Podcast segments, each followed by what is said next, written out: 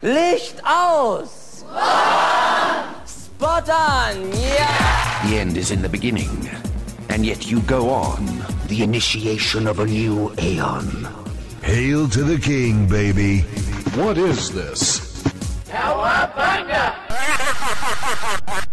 Hallo und willkommen zum Kawabanga Play Podcast, eurem Podcast für Computer und Videospiele. Mein Name ist Captain M und ich bin etwas erkrankt und darum habe ich gedacht, äh, ich hole mir fitale Unterstützung vom 16-Bit-Malo, der da irgendwo draußen wieder rumschwirrt. Ja, man nennt mich auch den 16-Fit-Malo, denn ich bin fit wie ein Turnschuh, äh, bester gesundheitlicher Verfassung. Ähm, ich merke bei dir wirklich schon die Viren, wie sie hier rüberkriechen über unsere inzwischen schon legendäre Ja, Skype-Verbindung. ich hätte dir auch fast einen äh, wirklich was geschickt.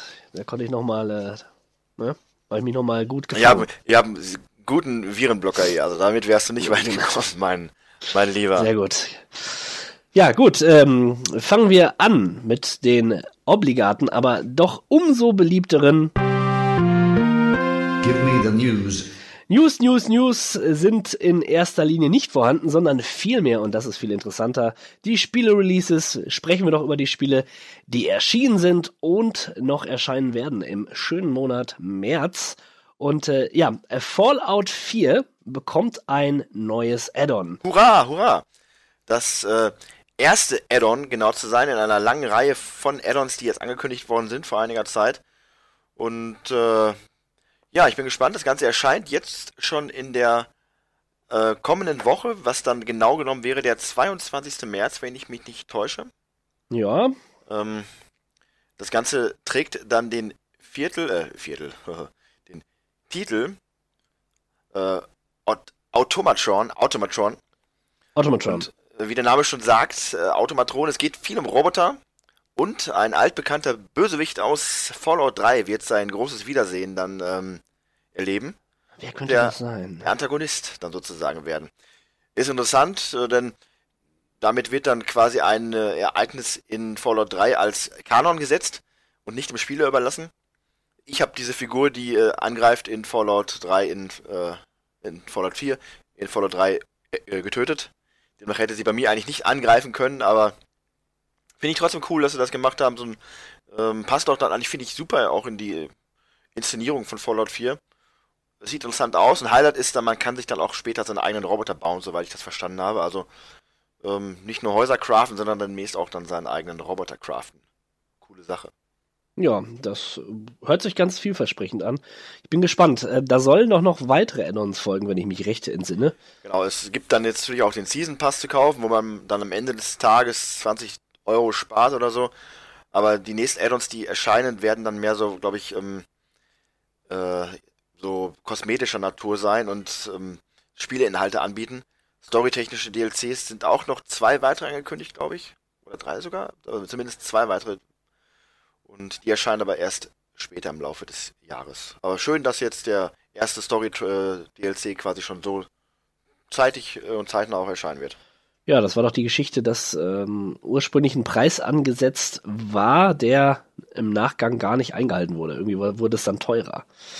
Ärgerliche Sache bei den Fans. Ja, Zu Recht, zu Recht. ja, macht man Den nicht. kann man es ja machen. Pfui, Bethesda, Bethesda. Pfui.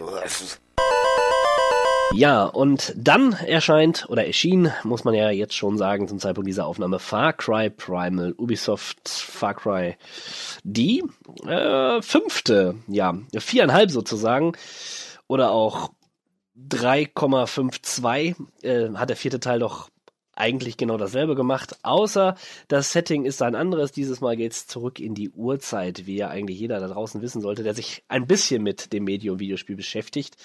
Und es sieht schön aus. Es sieht schön aus. Kann man nicht anders sagen. Ja, jeder, der sich ein bisschen mit diesem Podcast beschäftigt, wird wissen, dass meine Meinung zu Far Cry und insbesondere Primal ein wenig zwiegespalten ist. Äh, sieht okay aus, klar. Ähm, Kann man auch erwarten von Ubisoft, von einem sogenannten AAA-Titel. Sehr wohl.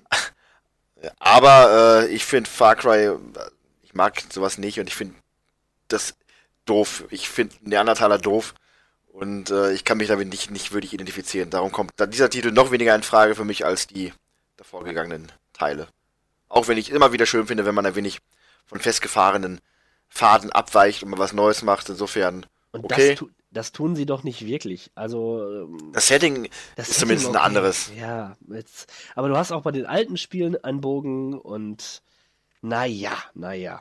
Ich meine, irgendwann werde ich sicherlich spielen und vielleicht wird es mich komplett begeistern. Das hoffe ich, wie ich bei jedem Spiel das hoffe, aber bis, da, bis dahin äh, spiele ich erstmal noch andere Spiele. Hm, Vielleicht werde ich auch spielen Ballroom, ein Rollenspiel aus der isometrischen Perspektive meiner Recherche nach von einer einzigen Person entwickelt.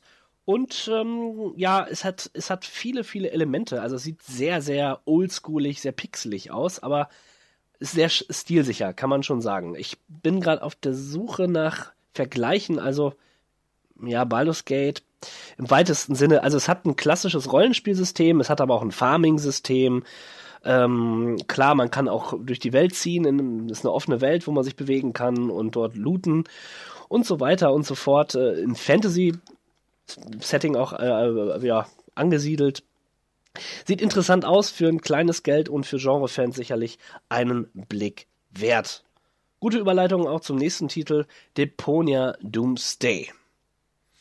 Ja, äh, der vierte Teil der hochgeschätzten und populären Deponia-Reihe. Äh, eigentlich dachte ich eher, es wäre dein Steckenpferd, aber musste dann ja doch gerade erfahren, dass Deponia dich nicht ganz so hundertprozentig geflasht hat. Ja, Darum äh, kurzes Info-Update meinerseits. Äh, die, der Humor, der die Serie populär gemacht hat, bleibt wohl nach wie vor intakt. Sympathische Charaktere. Äh, jetzt kommt ein Zeitreise-Element hinzu.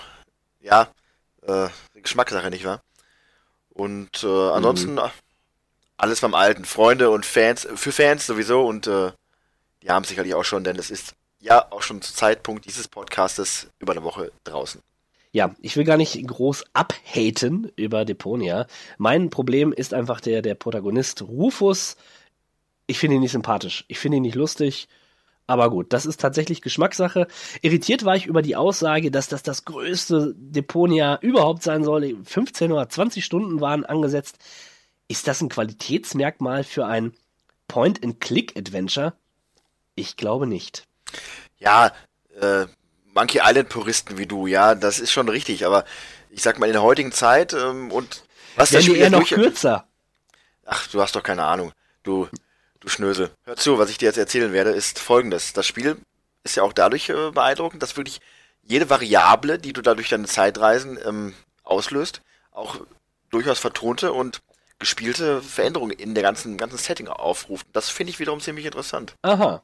Und das, ich meine, ich weiß nicht, wie das bei Adventures heutzutage ist, aber dass wirklich jede Kleinigkeit, die man anklicken kann, mit einem eigenen Kommentar versehen ist und nicht so einen typischen Standardspruch la, damit kann ich nichts anfangen. Oder das ist zu schwer für mich hat. Eine kurze Zwischenfrage. Du hast schon sehr lange kein modernes Point-and-Click-Adventure gespielt, oder? Modernste Point-and-Click-Adventure, was ich spielte, war Simon the Sorcerer 2. Ja, alles klar. Äh, ich, ich glaube, das ist nicht mehr der aktuellste Teil der Serie, von daher. ja. Naja, Ich, ich, schuldig, schuldig. naja, der Delic ähm, wird's wissen, was sie da tun und die Fans werden es denen danken und ich gönn's denen ja auch. Ist mir per se erstmal ein sympathisches Entwicklerstudio. Ja, ähm, sympathisch ist mir auch der Bussimulator. Bus und Simulation gehört für mich zusammen. Da ich ja jetzt stolzer Besitzer eines hochmodernen Lenkrades bin, könnte das eventuell ein Spiel für mich sein. Ja? Nach der Arbeit, nach getaner Arbeit, die in die Fußstapfen eines anderen Arbeiters treten, nämlich den eines Busfahrers, ist doch super. Kann befreiend wirken. Auf Zweifellos. jeden Fall. Die ganzen Rotzbelger von A nach B befördern, alte Leute, die mit ihren Rollatoren äh, den Busfahrer beleidigen, weil er zu langsam ist. Ja, Gar nicht erst mitnehmen, gar nicht erst mitnehmen. ja wär das nein, schön. aber ist auf jeden Fall ne, für, für Genre-Fans auch toll. Äh, Shadow of the Beast. Remake eines Klassikers. Ja, letzte Woche erst, äh, letzte Woche, letzten Monat erst ausführlich drüber gesprochen. Einer der großen Mega Drive Klassiker.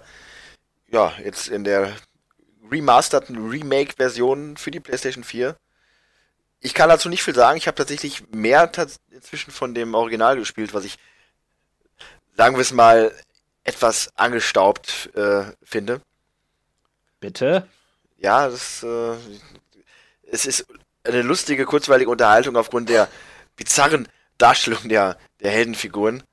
Äh, also ein, ein Albtraum für jeden äh, Fitnessguru. Aber naja, lass mich überraschen.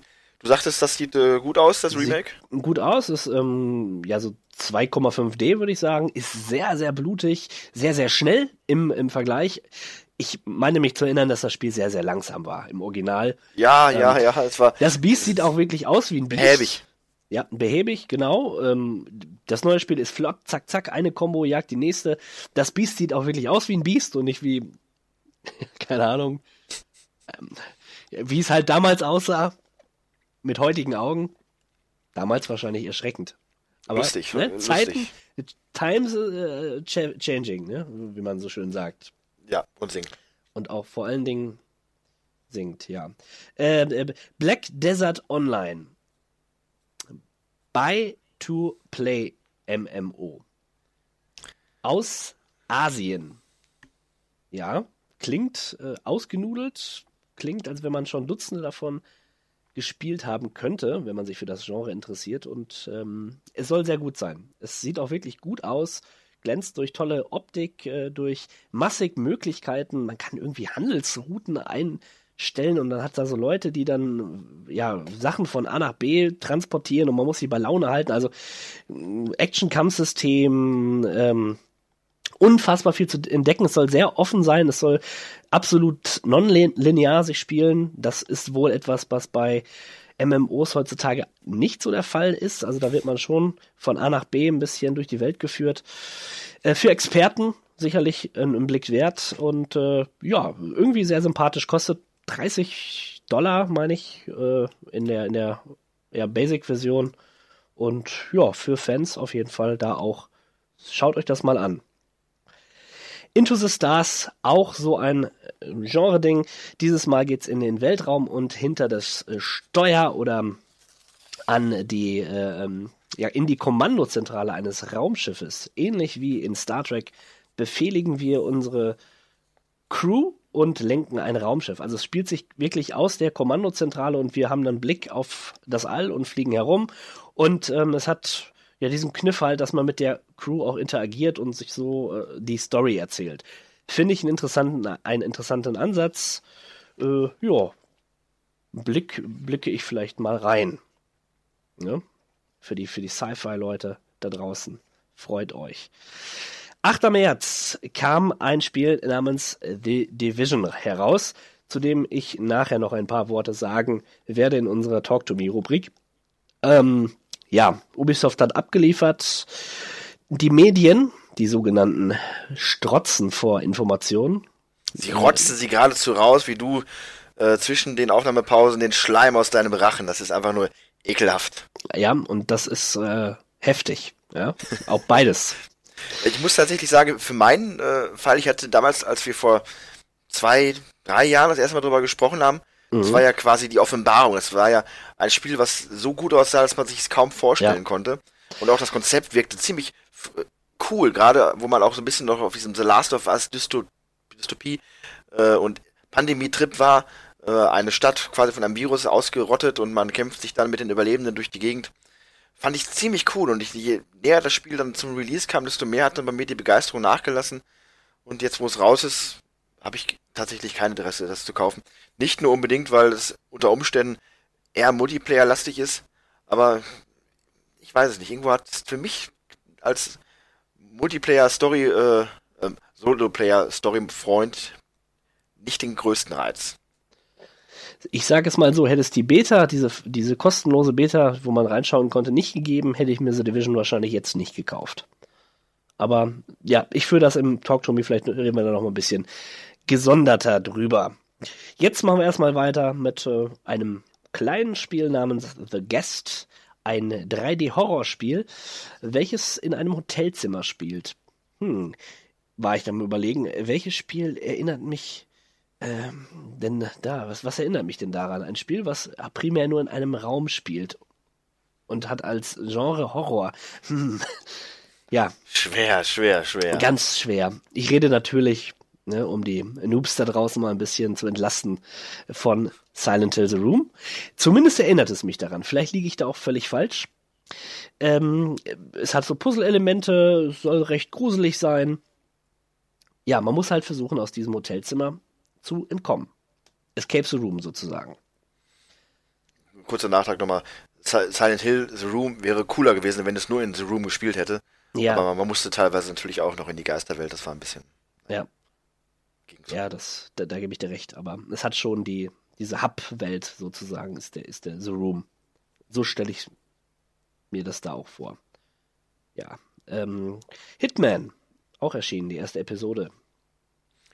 Ja, kontrovers, kontrovers. Äh, für mich auch ein wenig ärgerlich, denn nachdem ich ja auch nicht müde bin und das fast jedem Podcast sehe, wie toll ich doch Hitman äh, Absolution, das weiß ich gar nicht mehr, wie der Titel hieß, ja.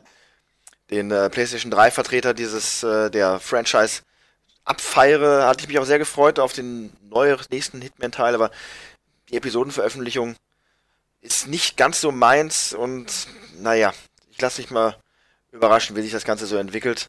Werde da vermutlich nicht äh, Monat für Monat mir die neuesten Episoden runterladen, sondern warte mal und schau mir das dann mal an, wenn es das mal als Bundle gibt. Ja. Ja, mal sehen. Ähm, äh, EA Sports UFC 2.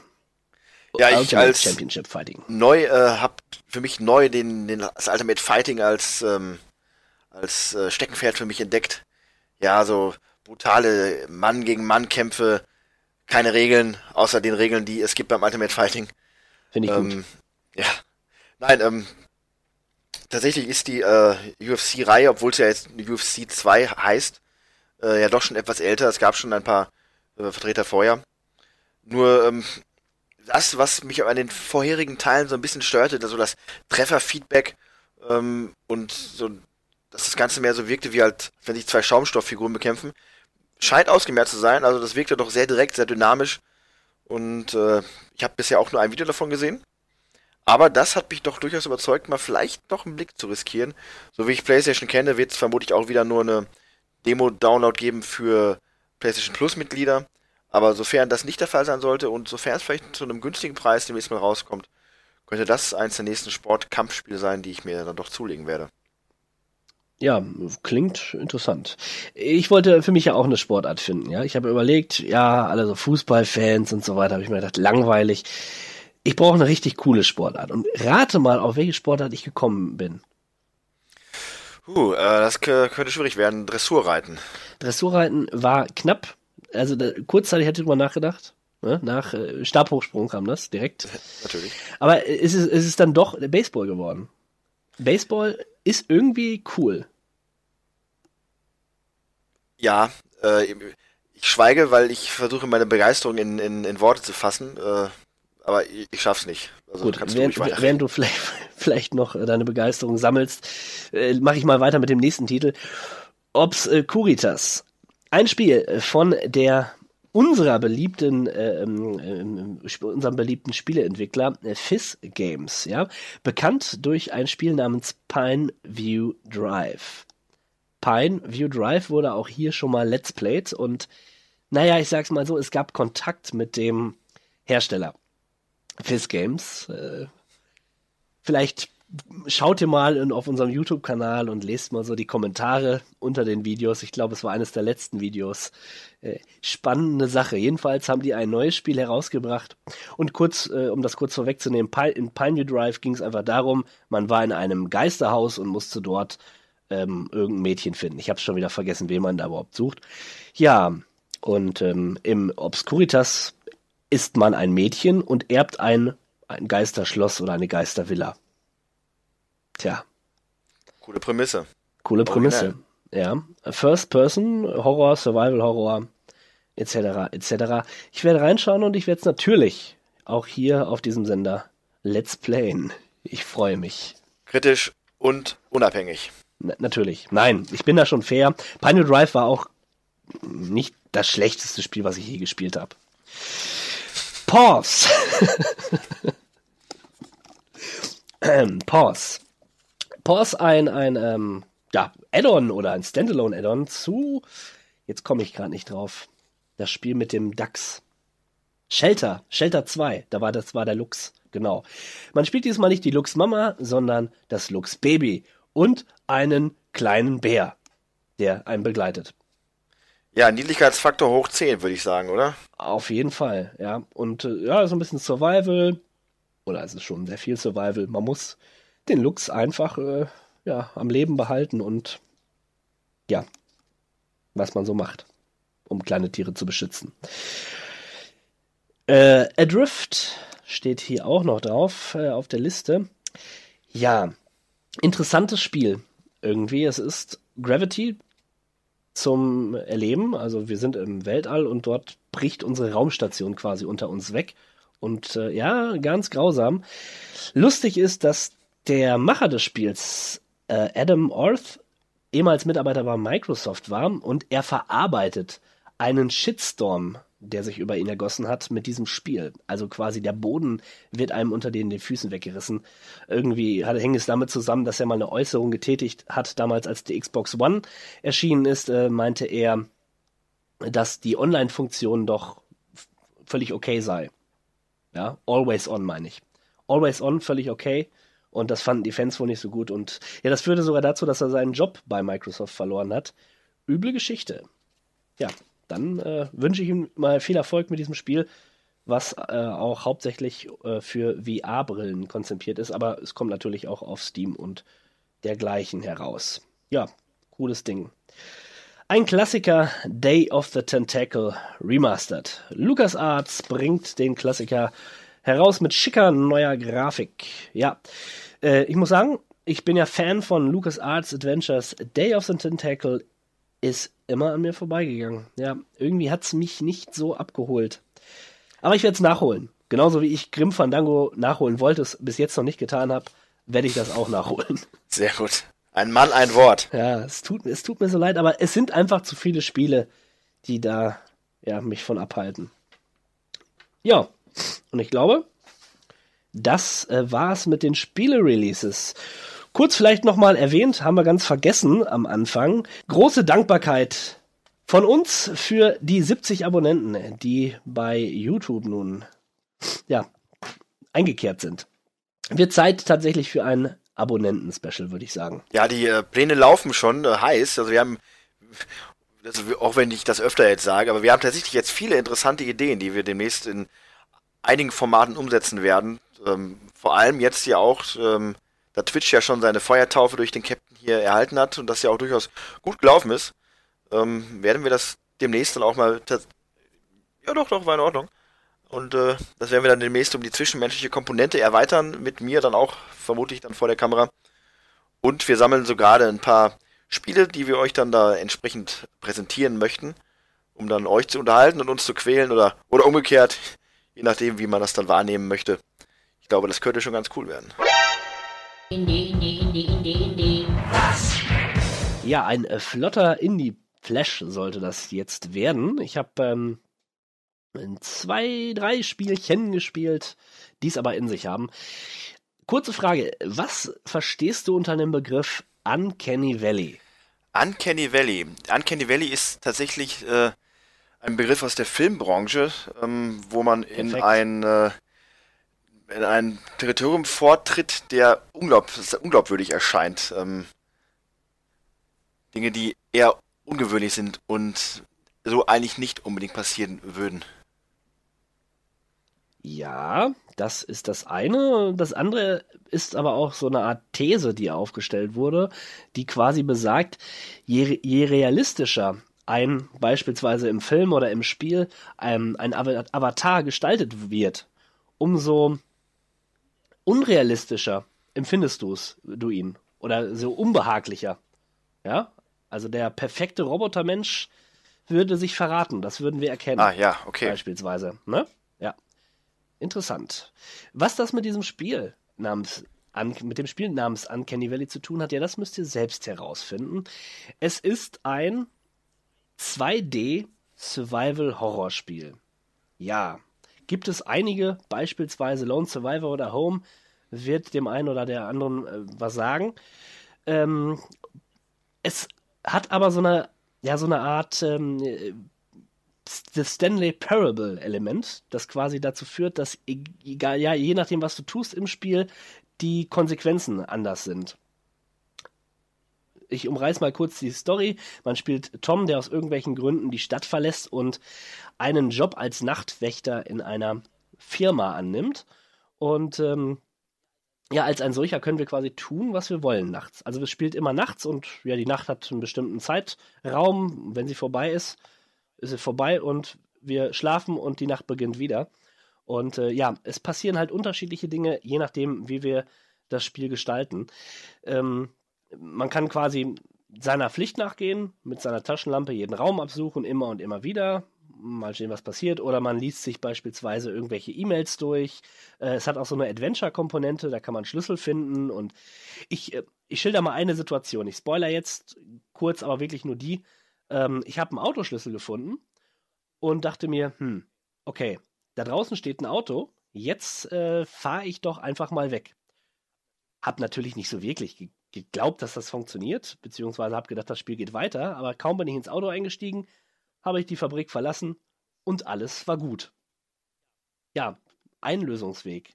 Ähm, bei einem anderen beispielsweise äh, habe ich verschiedene Dinge getan und fand mich in einer furchtbaren Situation wieder, wo ich gräuslich verstümmelt wurde. Zweite Situation ähm, war das und ja, jedes Mal, also ich habe es jetzt um die fünf Mal gespielt und jedes Mal war das Ende ein anderes. Und äh, ja, es hat halt so ein, so ein Crime-Element, was da mit reinspielt. Ähm, ganz schwer zu, zu fassen, der, der Horror, den das Spiel ausstrahlt. Das, das wollte ich gerade sagen. Ein Spiel, was relativ niedlich aussieht, äh, was, genau. was an den Sachen, die du mir jetzt schon beschrieben hast, noch etwas weiter in den äh, detaillierter, die, die Elemente, die du gerade angerissen hast, fand ich ja schon mhm. ziemlich grausam ähm, für ein Spiel mhm. dieser vermeintlichen Machart. Also ja, also es ist wirklich explizite Gewalt, die da dargestellt wird. Das ist gar nicht mal so zu unterschätzen. Klar ist das in diesem Pixel-Stil gehalten, aber man erkennt deutlich, was da äh, vorfällt und die schockiert auch. Und das ist, glaube ich, auch so gewollt, dass die schockiert, weil damit rechnet man so nicht. Ähm, ja, und es erzeugt so, so einen ganz kriechenden, stillen Horror, der da ist. Und das Wichtigste ist, es hält einen am Ball. Man will immer wieder ähm, äh, das Spiel von vorne durchspielen sozusagen. Es hat sowas Repetitives, man muss zum Beispiel immer wieder diese Eingangssequenz machen, man lernt da jemanden kennen, äh, der da ähm, am Tag die, die Hütte äh, quasi bewacht und der Dialog ist immer derselbe. Aber ähm, naja, hat man das einmal überwunden, geht es dann halt relativ äh, zügig weiter. Also wirklich ein ganz, ganz interessantes Spiel. Uncanny Valley ähm, kann ich jedem Indie- und Horrorfan durchaus empfehlen. Wirklich mal eine Abwechslung zu diesen ganzen 3D-Survival-Horror-Geschichten. Äh, Schönes Spiel.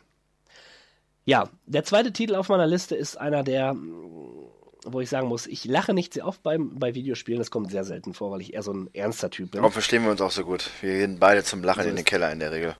Wenn überhaupt. So ist das. Ja, genau. Und umso ja, mehr gefreut habe ich mich, dass dieser, dieser Teil, dieser Titel mich äh, schon zum Grinsen gebracht hat, nämlich Dr. Langeslaw, The Tiger and the Terrible Cursed Emerald, A Whirlwind Heist. Ist von einem Team namens Kraus, Kraus, Kraus und ähm, ja, besteht aus vielen Mitgliedern, äh, die auch The Stanley Parable entwickelt haben und das merkt man. Es ist so witzig. Es geht vielleicht 20 Minuten lang, das Spiel. Ähm, es geht prinzipiell darum, dass du als Spieler ein Spiel starten möchtest, ja, nämlich Dr. Langeslaw etc. etc. Und du endest quasi hinter den Kulissen dieses Videospiels. Eine Stimme aus dem Off, ähnlich wie bei The Stanley Peril, sagt dir, oh, das ist jetzt aber schief gegangen. Was machst du denn hier? Also, das ist mir jetzt peinlich. Ähm, naja, es sollte, ähm, also, ja, du bist jetzt irgendwie hier in dem im, im, im Zwischenbereich gelandet. Helf uns doch, das Spiel für die anderen Spieler quasi zu vollenden. Und du bist wie in so einem Theaterstück äh, quasi hinter den Kulissen des Videospiels und musst die Anweisung des, des, des Erzählers befolgen. Das ist so witzig, lieber 16 mit Marlo. Hm. Wirklich, wirklich, wirklich charmant. Ähm, jetzt kein, kein Geniestreich wie, wie The Stanley Parallel, aber trotzdem äh, ein sehr intelligentes Spiel irgendwie, weil es einfach das, das Ganze so auf die, die Schippe nimmt. Und ähm, gibt viel zu entdecken in diesen 20 Minuten und ja, ähm, wer The Standard Parable mochte, der wird dieses Spiel auch mögen. Und das Schöne ist, es ist jetzt ist kostenlos erhältlich, ist quasi so ein Erstlingswerk, um euch den Mund noch ein bisschen wässrig zu machen auf die Produkte, die da noch kommen werden, die Crows, Crows, Crows äh, noch so hervorbringen. Und ich freue mich da einfach auf das, was da noch kommen mag. Ähm, ich weiß nicht, wie weit der gute Davy Reeden damit drin steckt. Wir erinnern uns, das grandiose Begin The Beginner's Guide. Äh, vielleicht können wir vorstellen, dass er vielleicht auch nochmal ähm, sein, äh, ja, seine, seine Zutaten mit ins Boot bringt. Vielleicht, vielleicht ja, kooperieren die ein bisschen.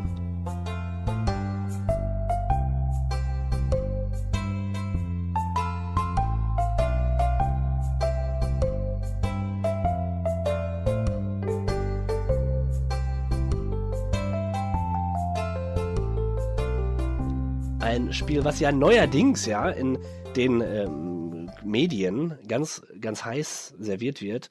Die Rede ist von Stardew Valley. Ah, Stardew Valley, das, was aktuell jeder, jeder YouTuber Ja. streamt und spielt und äh, auch selbst die GameStar hat es für sich entdeckt und ähm, möchte uns Unwissende darauf hinweisen, dass es gerade einen aktuellen neuen äh, Steam-Hype gibt. Dieses Stardew Valley, Dieses Stardew Valley, was wir schon vor zwei oder drei Jahren bei uns im äh, Podcast ausführlichst besprochen haben. Ja, Qualitätsjournalismus halt. genau. Falls ihr diesen Podcast nicht gehört habt oder die Gamestar nicht lest, ähm, Stardew Valley, eine Mischung aus Animal Crossing, Zelda und natürlich Harvest Moon.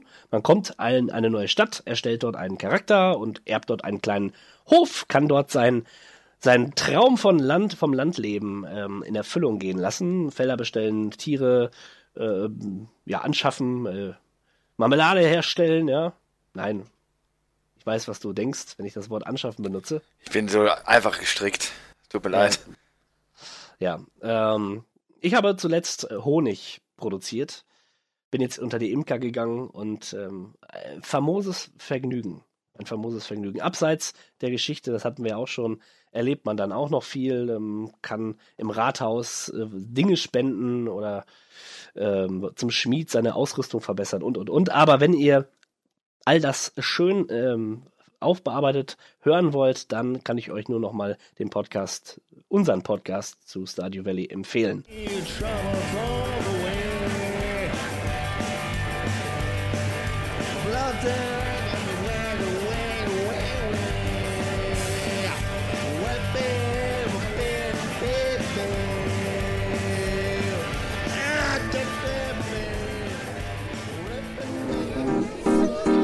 Talk to me, oh talk to me, talk to me, oh talk. In unserer beliebten Rubrik Talk to Me haben wir ein ganz besonderes Thema uns heute ausgedacht. Und zwar, Ja, die äh, Genialität hat wieder mit uns äh, Reis ausgenommen quasi. also ich bin echt stolz auf uns. Möchtest du es ansagen? Ja, ich möchte es ansagen. Und tatsächlich, wenn ich das jetzt sage äh, und es kommt vielleicht ein wenig spöttisch rüber, so ist es mir doch ernst, denn wir sprechen über etwas, was wir früher als äh, regelmäßiges Thema in unserem Podcast erwähnt haben, jetzt als Special, weil wir das inzwischen eigentlich gar nicht mehr tun. Die Rede ist von Was spielt ihr gerade? Ja, yeah, genau. Tatsächlich war das früher eins meiner Lieblingsthemen, denn ähm, es macht ja durchaus immer Spaß, über das zu reden, was einem gerade Spaß macht, nämlich die aktuellen Spiele. Nur in meinem Fall war es nun mal wirklich so, dass relativ wenig Neues dazu kam, über das es dann auch wert war, regelmäßig zu sprechen. Ja. Das hat sich jetzt zumindest ein bisschen geändert. Ich kann da noch lange nicht mit dir mithalten, aber ich habe zwei Sachen auf jeden Fall, die ich auch jetzt dazu beisteuern könnte. Das ist schon mal sehr gut. Außerdem ist es eine wirklich, wie du eben schon erwähnt hast, äh, sehr originelle Rubrik. Es gibt bestimmt keinen Podcast außer uns, der diese Rubrik regelmäßig pflegt. Ja, und äh, darüber hinaus ist es ja auch eine Herzensangelegenheit. Und das ist ja nicht einfach nur dahingerotzt äh, im Sinne von, wir müssen Zeit voll kriegen, sondern hier geht es wirklich um zwei Typen, die über ihre Leidenschaft reden und das auch anderen vielleicht zur Leidenschaft machen wollen. Darum geht es uns. Ja, Leben und leben lassen. richtig. Ähm, ich fange an. The Division hatten wir eben schon erwähnt. Ich habe, wie bereits auch erwähnt, die Beta-Version gespielt. Ähm, mir ging es ein bisschen wie dir. Ich hatte das, damals den Trailer gesehen und wie geil das doch war. Und dann hatte ich irgendwie keine Lust. Dann war die Beta da und ich habe mir gedacht, ach komm, probier es doch mal aus. Und ich muss sagen, das Spiel hat schon eine, einen gewissen Reiz. Es ist in seinen besten Momenten erinnert es, also ganz, ganz vage an, an ähm, The Last of Us, wenn es darum geht, die Gegend zu erforschen, in irgendwelche Gebäude reinzugehen, sich in den Wohnungen umzuschauen, weil es so, ja, so plötzlich verlassen aussieht. Ziemlich toll gestaltet, die Innenräume.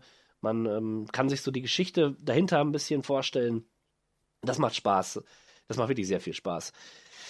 Ich habe es jetzt noch nicht so lange gespielt, aber was ich ja ein bisschen ja, monieren muss, ist diese permanente Ballerei. Klar, es ist ein, ein Shooter, was habe ich anderes erwartet, aber teilweise hast du wirklich eine Gegnerwelle jagt die nächste. Das ist ja schon doch recht ermüdend.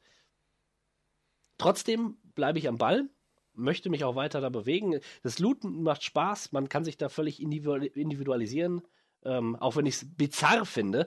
Du hast da zum Beispiel Wasser und so weiter, Lebensmittel, und da kommen irgendwelche Passanten auf dich zu und bitten darum, dann gibst du denen das und du bekommst, was bekommt man? Natürlich ähm, Textilien. Irgendwelche Mützen, irgendwelche Jacken, Hosen, klar, ne? Ich tausche diese abgeranzte Wasserflasche, obwohl, naja, okay, gegen eine Jacke. Aber ich bin, ich bin jemand von der Division, ja? Ich bin sowas wie ein Samariter. Will dafür eigentlich nichts haben. Will ich natürlich doch, weil ich ein, ne, ein lootgeiler Spieler bin. Aber ist schon ein bisschen merkwürdig. Aber gut, das ist jetzt, da kann man sich drüber aufregen oder auch nicht. Ähm, Videospiellogik ja. darf man nicht so oft hinterfragen. Ja, ich habe schon aber schon das Gefühl, das Spiel nimmt sich sehr ernst. Also der Tom Clancy, der Name, der da draufsteht, ne, der ist auch Programm. USA, möchte ich sagen. USA. Ja. Ähm, ja, wahrscheinlich werden wir das Spiel nie zusammenspielen, habe ich so erfahren. Cross-Platforming wohl eher nicht. Schade. Ja. Wobei ich auch nochmal Frage stellen muss, ob ich mir denn äh, The Division holen werde, nachdem ich mir schon Titel wie äh, Dragon, Age, Dragon Age Inquisition oder The Witcher 3 nicht geholt habe. Warum sollte ich mir dann The Division holen? Äh, ich bin, was die Spieleanschaffung angeht, in letzter Zeit auch relativ sparsam geworden und äh, mhm. an den neuen Top-Titeln gibt es relativ wenig, was ich mir so wirklich zugelegt habe. Ja. Also ich glaube, das nächste wird wirklich, und äh, da lehne ich mich nicht so weit aus dem Fenster, Uncharted 4 sein. Und wenn sie es in September verschieben würden, wäre es vermutlich trotzdem erst das erste. Also, ja. ja, okay. Das äh, kann ich akzeptieren, so wie du das sagst. Ja, ich, wie gesagt, 16-Bit Mario, ich muss mich auch wieder ein bisschen auf meine Wurzeln besinnen und mal ein paar alte. Die alten Schinken, die machen dann doch am meisten Spaß, ne? Weiß ja, weiß ja, wie das ist. Na klar. Shadow of the Beast im Original. das ist so traurig. Ja, ja gut, mehr gibt es aber erstmal noch nicht zu sagen. Wie gesagt, ich spiele jetzt erst sechs, sieben Stunden, kann ich noch nicht viel zu sagen. Und ähm, ich spiele es auch alleine, ja, keine Freunde und ich will mich auch nicht irgendwelchen Pöbel anschließen. Ja. Soll das? Warum auch? Warum auch? Die sind meistens eh alle ne, unter der Würde. Ja, übrigens, ja. übrigens wurde ja heiß diskutiert, dass es so Spieler gab, die einen immer ähm, den Weg blockiert haben. Gerade am Anfang war das wohl so, dass äh, vor Questgebern sich da äh, jemand hingestellt hat und dann ging es nicht weiter. Weil du, die Kollisionsabfrage ist halt so blöd, du kannst sie nicht wegschieben. Unglaublich. Ja, also es ist auch nur, du hast instanzierte Bereiche quasi, äh, sind so ja, Safe Zones. Da triffst du auf andere Spieler in der freien Welt, in der Spielwelt triffst du niemanden außer NPCs. Oder du gehst halt in so eine, so eine, so eine Gruppensituation rein und spielst dann dann ist das noch was anderes. Und die Dark Zone wohl auch, diese sogenannte Dark Zone. Da bin ich sehr gespannt drauf. Was, mich, klingt, was mich, da äh, erwartet. Das klingt moralisch etwas fragwürdig. Die, die Dark Zone, ja. Tja, diese Leute von Ubisoft, ne? Franzosen halt. Ich, das wollte ich jetzt nicht sagen. Aber ja, okay. Gut. Ja, ich spiele auch tatsächlich mal wieder etwas äh, Neueres. Und ähm, das ist nach wie vor und immer noch Until Dawn, der Survival Horror, naja, nicht wirklich, aber sagen wir mal der, der Teenie Slasher äh, Emulator, wenn man das so möchte. Man spielt in einem Art interaktiven Film ähm, eine Truppe von Teenagern, die auf einem verlassenen Gebirgshäuschen äh, ja, sich trifft und äh, dort den Jahrestag einer Tragödie quasi zu feiern und äh, damit auch wieder zurück ins normale Leben treten möchte. Äh, um das kurz zusammenzufassen, da ist eine Freundin gestorben dieser Truppe und sie treffen sich, um das Ganze dann da zu verarbeiten und damit abzuschließen. Und naja, während man dann dort ankommt, weiß man natürlich schon und als Spieler ja sowieso, das Ganze wird nicht einfach nur ein äh, netter Partyspaß, denn das Böse, das damals dafür sorgte, dass es überhaupt zu der Tragödie kam, ist immer noch da und wartet jetzt und erwartet die neue ankömmlichen Teenager. Tja, und den Aktionen des Spielers ist es nun dann vorbehalten zu entscheiden, wer lebt und wer stirbt. Das ganze Spiel ist halt aufgegliedert in äh, Entscheidungssituationen, in Quicktime-Events und je nachdem, wie man das dann er, er bestreitet und ähm, wie man sich entscheidet, sieht man dann halt, dass die Entscheidung dadurch, dass die Figur lebt oder stirbt. Das Ganze basiert dann auch auf dem sogenannten Schmetterlingseffekt. Ich meine, wer damals diesen äh, Klassiker gesehen hat mit Ashton Kutcher, Butterfly-Effekt, so ähnlich ist es da auch. Ähm, man macht eine Aktion, dann sieht man so eine Schmetterlingsanimation, etwas düster animiert und dann äh, wird dann im Spiel angezeigt, gerade eben ist ein Schmetterlingseffekt eingetreten, der dir dann schon mal ankündigt, die Zukunft wurde verändert, etwas wird passieren aufgrund der Aktion, die du gerade gemacht hast. Okay. Das ist ähm, spannend, weil man halt drüber nachdenkt, verflucht, war das jetzt gut, war das jetzt schlecht? Und Mhm. wenn dann später was passiert, dann ist die Frage, ähm, war das wirklich eine Reaktion auf meine Aktion? Und man findet aber im Laufe des Spiels sogenannte Totems.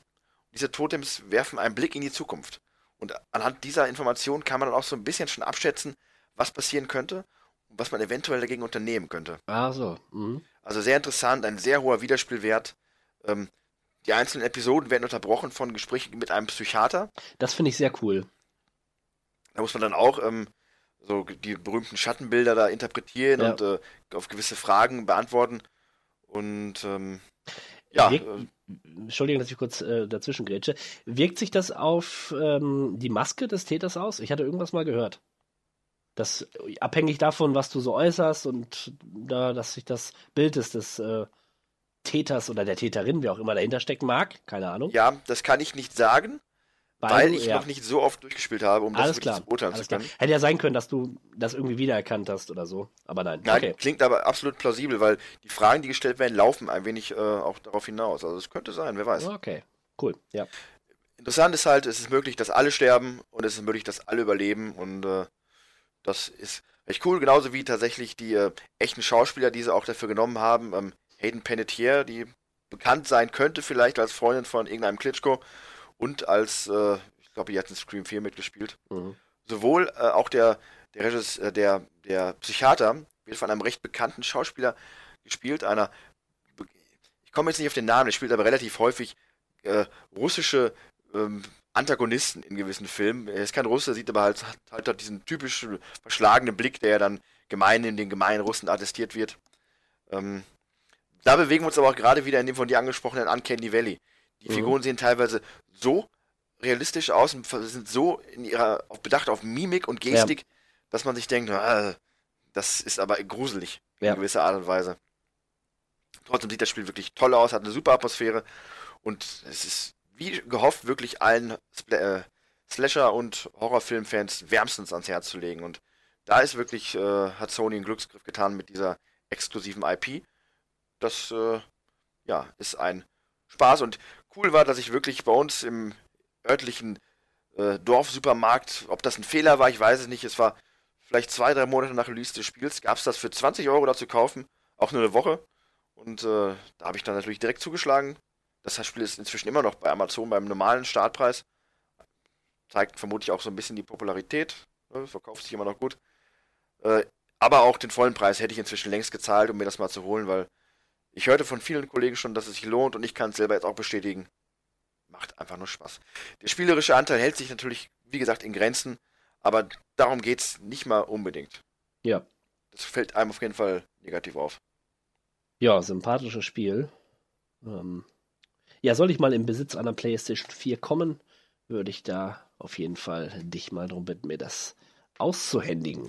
Ja, perfektes. Äh, das wäre so, wenn es das noch geben würde, im klassischen Sinne, das perfekte Videothekenspiel. Du leistest dir aus für ein Mhm. Wochenende, Ja. zockst es dann durch, zwei, dreimal vielleicht und dann Ja. gibst es wieder ab. Äh, aber so auch das gute, gute Spiel, um sich das vom Kollegen auszuleihen, auf jeden Fall. Ja, mein nächster Titel ist. Achso, äh, kleiner, kleiner Nachtrag übrigens noch, äh, das möchte ich auch nochmal erwähnen, was ich auch schon öfter gehört habe. Ein gutes Spiel, um dabei zuzugucken. Ja, ähm, als kleines Beispiel nur, ähm, meine Freundin, die jetzt nicht gerade wirklich Horrorfilm-affin ist, hat äh, doch auch daran ein gewisses Interesse gefunden und äh, schaut dabei dann doch ganz gerne zu. Und äh, das hörte ich auch schon von anderen Kumpels, dass das durchaus ein Spiel ist, bei dem man als äh, passiver Beobachter auch seinen Spaß haben kann. Das ist ja das, was ähm, Spielen wie Heavy Rain oder Beyond Two Souls auch so attestiert wird, ist ja quasi dasselbe Genre. Ähm, ja, dass da auch Leute, die jetzt mit Videospielen nicht so viel am Hut haben, sich da sehr aufgehoben fühlen können, aufgrund der Geschichte, die da erzählt wird oder wie auch immer, oder des Schauwertes, ja. Ja, schöne, schöne Sache, schöne Sache. Äh, schön, gutes Stichwort für mein nächstes Spiel, Rise of the Tomb Raider. Lara Croft is back. Und ja, doch, ich muss sagen, dieses Spiel ist sowas von fantastisch. Ich weiß nicht, warum du da so eine Aversion gegen hast. Ob es ich bin ein, äh, in erster Linie ein Verfechter und großer Liebhaber der Uncharted-Reihe und für mich, äh, so wie vielleicht Uncharted dem der spirituelle Nachfolger der ursprünglichen Tomb Raider-Reihe ist, ist der neue Tomb Raider eigentlich nur ein Abklatsch, ein schrösslicher Abklatsch der Oh, Uncharted-Reihe. Das ist, Aber das ist gut, das ist vielleicht meine eigene das ist hasserfüllte Ansicht. ja. Das muss jeder für sich selbst entscheiden. Nur, Ja. da, ich brauche keinen Tomb Raider, ähm, wenn ich Uncharted habe. Und äh, auch sehr furchtbar finde ich, dass sie die Oberweite der Figur reduziert haben. Das ist doch einfach nur peinlich. Das Warum macht man das? das ist da tatsächlich- keinen Bock mehr drauf. Das ist tatsächlich der einzige Minuspunkt, den ich diesem Spiel ähm, äh, bescheinigen würde. Rise of the Tomb Raider sieht sowas von fantastisch aus. Ähm, da könnte man meinen, ja, Grafikblender, aber nein, es spielt sich auch noch so. Du hast so viele fantastische Kletter, Sturz, äh, ich schlage mit meiner Axt ins Eis und halte mich fest Sequenzen und es fühlt sich so auf den Punkt designt an, so dass du das Gefühl hast, ich habe jetzt gerade den richtigen Moment abgepasst. Also eine ein Bruchteil einer Sekunde und ich wäre abgestürzt. Wahrscheinlich ist es, ist es nicht so. Das ist, wenn ich eine halbe, wenn ich zwei, drei Sekunden vorher gedrückt hätte, wäre es wahrscheinlich genauso passiert. Aber es gibt einem das Gefühl. Selten hat mich das, äh, hat mich bei einem Spiel so dieser, dieses Action-Element ähm, begeistern können. Lara Croft bewegt sich in einer relativ offenen Welt.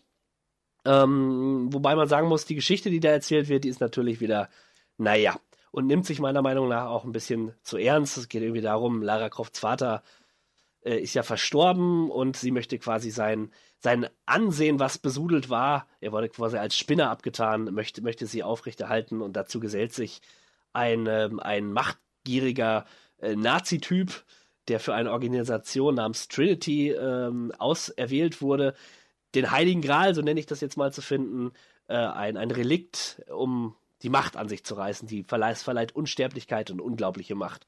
Und darum geht es. Lara Croft möchte einerseits ihren Vater ja das Ansehen retten und natürlich diese Quelle auch entdecken, um die Menschheit zu retten, alle Krankheiten zu heilen. Und dieser andere Typ, der möchte ja nur seine eigene Macht damit schüren. Und okay, ne? klingt nach einer guten Actiongeschichte aller vielleicht Indiana Jones oder so.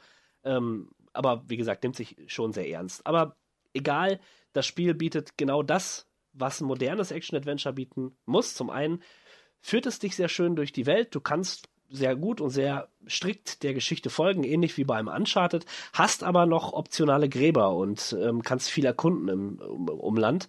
Und diese optionalen Gräber, die erinnern schon an alte Tomb Raider-Teile und an das, was ich eigentlich immer wieder vermisst habe in der Serie. Ähm, nämlich ein bisschen clever rätseln, gucken, wie muss ich da springen, da musst du einen Hebel wieder umbewegen und so weiter und so fort. Also weg von diesem äh, Brutalo-Action, die ist natürlich auch noch dabei, geht ja heutzutage nicht anders. Aber darüber hinaus, wie gesagt, viel klettern, viel überlegen und sich in der Welt äh, orientieren. Ein ganz, ganz großartiges Spiel und ähm, ja, selten so ein Spiel gespielt, was so, sich so rund angefühlt hat. Die haben wirklich so hervorragend abgeliefert, dass ich den hoffentlich dritten Teil kaum aberwarten kann. Und ähm, ja, Lara Croft ist einfach zu neuem Glanz erstrahlt. Mir gefällt's auch. Ich muss sagen, ich war ja immer skeptisch. Erst war es ja Nora Tschirner, dann war es diese andere, die sie da auf Deutsch vertont haben und die Stimme war halt anders und die Persönlichkeit von Lara ist ja auch noch ein bisschen anders. Sie ist gereifter als noch im ersten Teil des Reboots, ähm, aber ist jetzt nicht so, wie man sie aus den ersten Teilen kennt, diese abgewichste, eiskalte Archäologin, die wir doch alle so mochten. Ja, aber sie hat ein bisschen mehr Herz, sie hat, ja, es hat noch so einen leichten Mädchenscharme, okay, kann man mögen oder nicht. Ähm, mir gefällt's, hervorragendes Spiel, und ich wette mit dir, wenn du es spielen würdest auf rein mechanischer Ebene, würdest du es super finden. Also ich muss ja sagen, kurz bevor du ausholst, ich habe jetzt Uncharted 1 und 2 gespielt. Der dritte Teil, der fehlt mir ja noch. Ähm, Uncharted 2 hat mir sehr gut gefallen, aber Rise of the Tomb Raider ist da noch eine Spur besser, auf jeden Fall. Ja, ich muss an dieser Stelle auch den Podcast jetzt abbrechen. äh, so kann ich nicht mehr weiter mit dir arbeiten. Das ist ja, was ich gerade äh, sowas von disqualifiziert als, äh, als, äh, als Podcaster hier mit einer sogenannten Meinung, die ja nur auf, äh, auf, auf Schwachsinn äh, beruht. Also da werde ich, ganz, werd ich ganz wild. Wild werde ich da und wütend. Wenn du Schwachsinn sagst und Erfahrungswerte meinst, dann trifft das natürlich zu. und äh, ja, auf der anderen Seite ist es vielleicht auch ein bisschen unfair zu vergleichen. Klar, Elemente wiederholen sich, aber dadurch, dass die Spiele doch relativ offen angelegt sind, ja, spielt sich dann doch ein bisschen anders. Und ja. warum nicht beides mitnehmen? Wusstest du eigentlich, dass äh, Schwachsinn bis Mitte der 50er Jahre noch ein offizielles äh, Diagnosebild war in der Psychiatrie? Ja, natürlich weiß ich das. Es, es wurde jemandem unheilbarer Schwachsinn attestiert, wenn er bestimmte psychische Probleme hatte. Ja. L lustig ja, vereinfacht das Ganze. Ja. Ja. Ja, vereinfachte äh, Ansätze und Umsetzungen äh, betreffen auch quasi den Kern meines nächsten Titels. Denn äh, im Zuge der Neuerscheinung des, oder, oder im Zuge der Erscheinung des zweiten XCOM-Teils, der jetzt neulich erschienen ist, dachte ich mir, komm, jetzt probierst du auch mal ein XCOM-Teil und hab mal geguckt, was kostet denn hier so der äh, der erste Teil für die PlayStation, also das, das, der erste Teil des Reboots. Und äh, war entsetzt äh, bei Amazon für schlanke 5,99 Euro, das sind ja schon fast Steam-Preise. Habe ich natürlich dann zuschlagen müssen. Äh, das kam dann ja an und es lag dann auch erst ein paar Tage rum und dann irgendwann dachte ich mir, komm, jetzt hast du dir geholt, da muss du auch mal spielen. Ja, reingelegt und die erste Runde noch skeptisch gewesen und die zweite dann auch und dachte mir, ja, das ist alles zu kompliziert für mich. Und aber dann, ab dem Moment, wo man dann wirklich äh, von dem Spiel äh, freigelassen worden ist und nicht mehr an der Hand genommen worden ist, ab da auf einmal wurde das so dermaßen intensiv und großartig, dass ich bis heute, Wochen später, immer noch gerne und äh, intensiv wirklich dieses Spiel spiele. Also kurz mal erklärenderweise. Äh, XCOM ist der Reboot quasi von der äh, Taktik-Strategieserie äh, ähm, UFO Enemy Unknown aus den 90ern. Und die Prämisse ist halt, man spielt einen äh, Elitetrupp Soldaten, die es sich zur Aufgabe gemacht haben, die invasierenden Aliens auf der Erde auszuschalten. Ne, Alien-Invasion ist im vollen Gange und die XCOM ist quasi die einzige Einheit, die sich dem Alien-Terror entgegensetzt. Und dann spielt man in taktischen Rundengefechten äh, äh, in bester Jack Alliance-Manier, sage ich jetzt mal, wenn sich was jemand darunter vorstellen kann, ein Gefecht gegen die Außerirdischen. Man geht Zug um Zug man zieht seine Einheit nach vorne auf der noch äh, vom Nebel des Krieges geschwärzten Karte, äh, entdeckt dann die Feinde, bringt sich in Position und muss dann, dann seine, die Stärken seiner, seines Trupps einsetzen, um dann entsprechend der Alien-Übermacht Herr zu werden. Ja, da gibt es dann äh, entsprechenden Klassen wie den Scharfschützen oder den, den Panzer, der mit seinem, also den Panzerkrieger, der mit seinem Raketenwerfer durch die Gegend rennt, die ähm, offensiv Künstler quasi, die äh, dazu ge geboren sind, durch die gegnerischen Reihen zu brechen und äh, das Feuer zum Gegner zu tragen, Unterstützungseinheiten, alles mögliche. Und das gilt es dann halt zu, zu kombinieren und entsprechend den Stärken und Schwächen seiner Gegner das Gefecht für sich zu entscheiden. Und was ich halt von Anfang an und immer wieder hörte, war, das Spiel ist schwer, das Spiel ist schwer, das Spiel ist sehr schwer. Ähm, und dementsprechend habe ich dann natürlich angefangen auf leicht man muss dazu auch sagen, ähm, das Spiel hat einen gewissen Reiz entwickelt durch den Permades der Squad, die man hat. Man hat eine Einheit, die besteht aus zufällig zusammengewürfelten Soldaten aus der ganzen Welt. Äh, die äh, Geschlecht und Länderzuordnung sind nicht editierbar, dafür aber das Aussehen und die Namen und äh, gewisse Gesichts- oder optische ähm, Eigenschaften. Man kann sich also ganz schnell eine Squad erstellen aus seinen Kumpels oder aus der Familie die dann in das Gefecht gegen die Außerirdischen schätzen, äh, schicken. Und die können dann auch aufleveln und erlernen neue Fähigkeiten und werden besser. Und umso herzzerreißend ist es dann auf einmal natürlich, wenn man äh, eingekesselt ist und feststellt, verflucht, sein bester Kumpel oder seine eigene Figur schafft sich mehr aus dem Gefecht. Im dramatischen Fall verblutet sie sogar noch innerhalb von drei Runden und man kann sie nicht retten und muss dann damit ansehen, wie die Figur verendet und sie dann äh, eingeführt wird in die Ruhmeshalle dieses Spiels und man dann neue Soldaten rekrutieren muss, um dann diese Lücke zu füllen. Hat dann natürlich auch so einen kleinen persönlichen Touch und macht es dann noch mal spannender, wenn man dann gegen den Feind zieht, weil man nicht nur der Feind ein Gesicht hat, sondern auch die eigene Truppe. Nicht nur Kanonenfutter sind, die man nach vorne schickt, um zu gucken, wo sind die Feinde, sondern man möchte ja wirklich, dass seine eigenen Leute überleben. Und entsprechend habe ich mich dann dabei ertappt, dass ich auch immer wieder speichere, um dann zu verhindern, dass sowas passiert. Ähm, das geht halt nicht immer, weil manchmal sind halt die Gefechte so ausgelegt, dass man kaum anders kann, als ein, zwei Leute zu verlieren. Und das macht es halt auch entsprechend spannend. Darüber hinaus kommt noch ein ähm, ja, Micromanagement, ein Basisaufbau. Man muss seine eigene Festung quasi ähm, erweitern durch Räume, die einem bessere Ressourcen verschaffen, die wiederum dafür sorgen, dass man bessere Technik, bessere Rüstung äh, erforschen kann, dass man ähm, einen Satellitenschutz für die Erde aufbaut und dann quasi Flugschiffe und Raumschiffe er erbeutet und erbauen kann, mit dem man dann wiederum die Aliens angreift und andere Technik von denen dann erobert. Es ist recht vielseitig, es ist recht umfangreich und trotz allem recht zugänglich. Also im Vergleich zum Ursprungstitel aus Mitte der 90er ist es, ich will nicht sagen vercasualisiert, aber es ist doch, doch wesentlich zugänglicher und trotzdem hat es eine gewisse spielerische Tiefe, die einen lange und äh, ja, intensiv fesselt. Und das überrascht mich am meisten, weil ich bin nicht unbedingt der äh, Taktikstrategie-Freund. Echtzeitstrategie ist eine, ein, ein Genre, mit dem ich mich durchaus anfreunden kann, aber so wie es bei XCOM ist, also wirklich dieses, diese Taktikgefechte, das hatte ich bisher nicht und äh, das finde ich umso interessanter, dass mich das doch so gefesselt hat, dass ich kaum aufhören kann, das zu spielen. Ja. Ein gutes Spiel. Ja, äh, interessiert mich irgendwie auch. Also gerade dieses Permadeath äh, ja, hört sich gut an. Ich hoffe, ich bin nicht allzu viele Tode gestorben.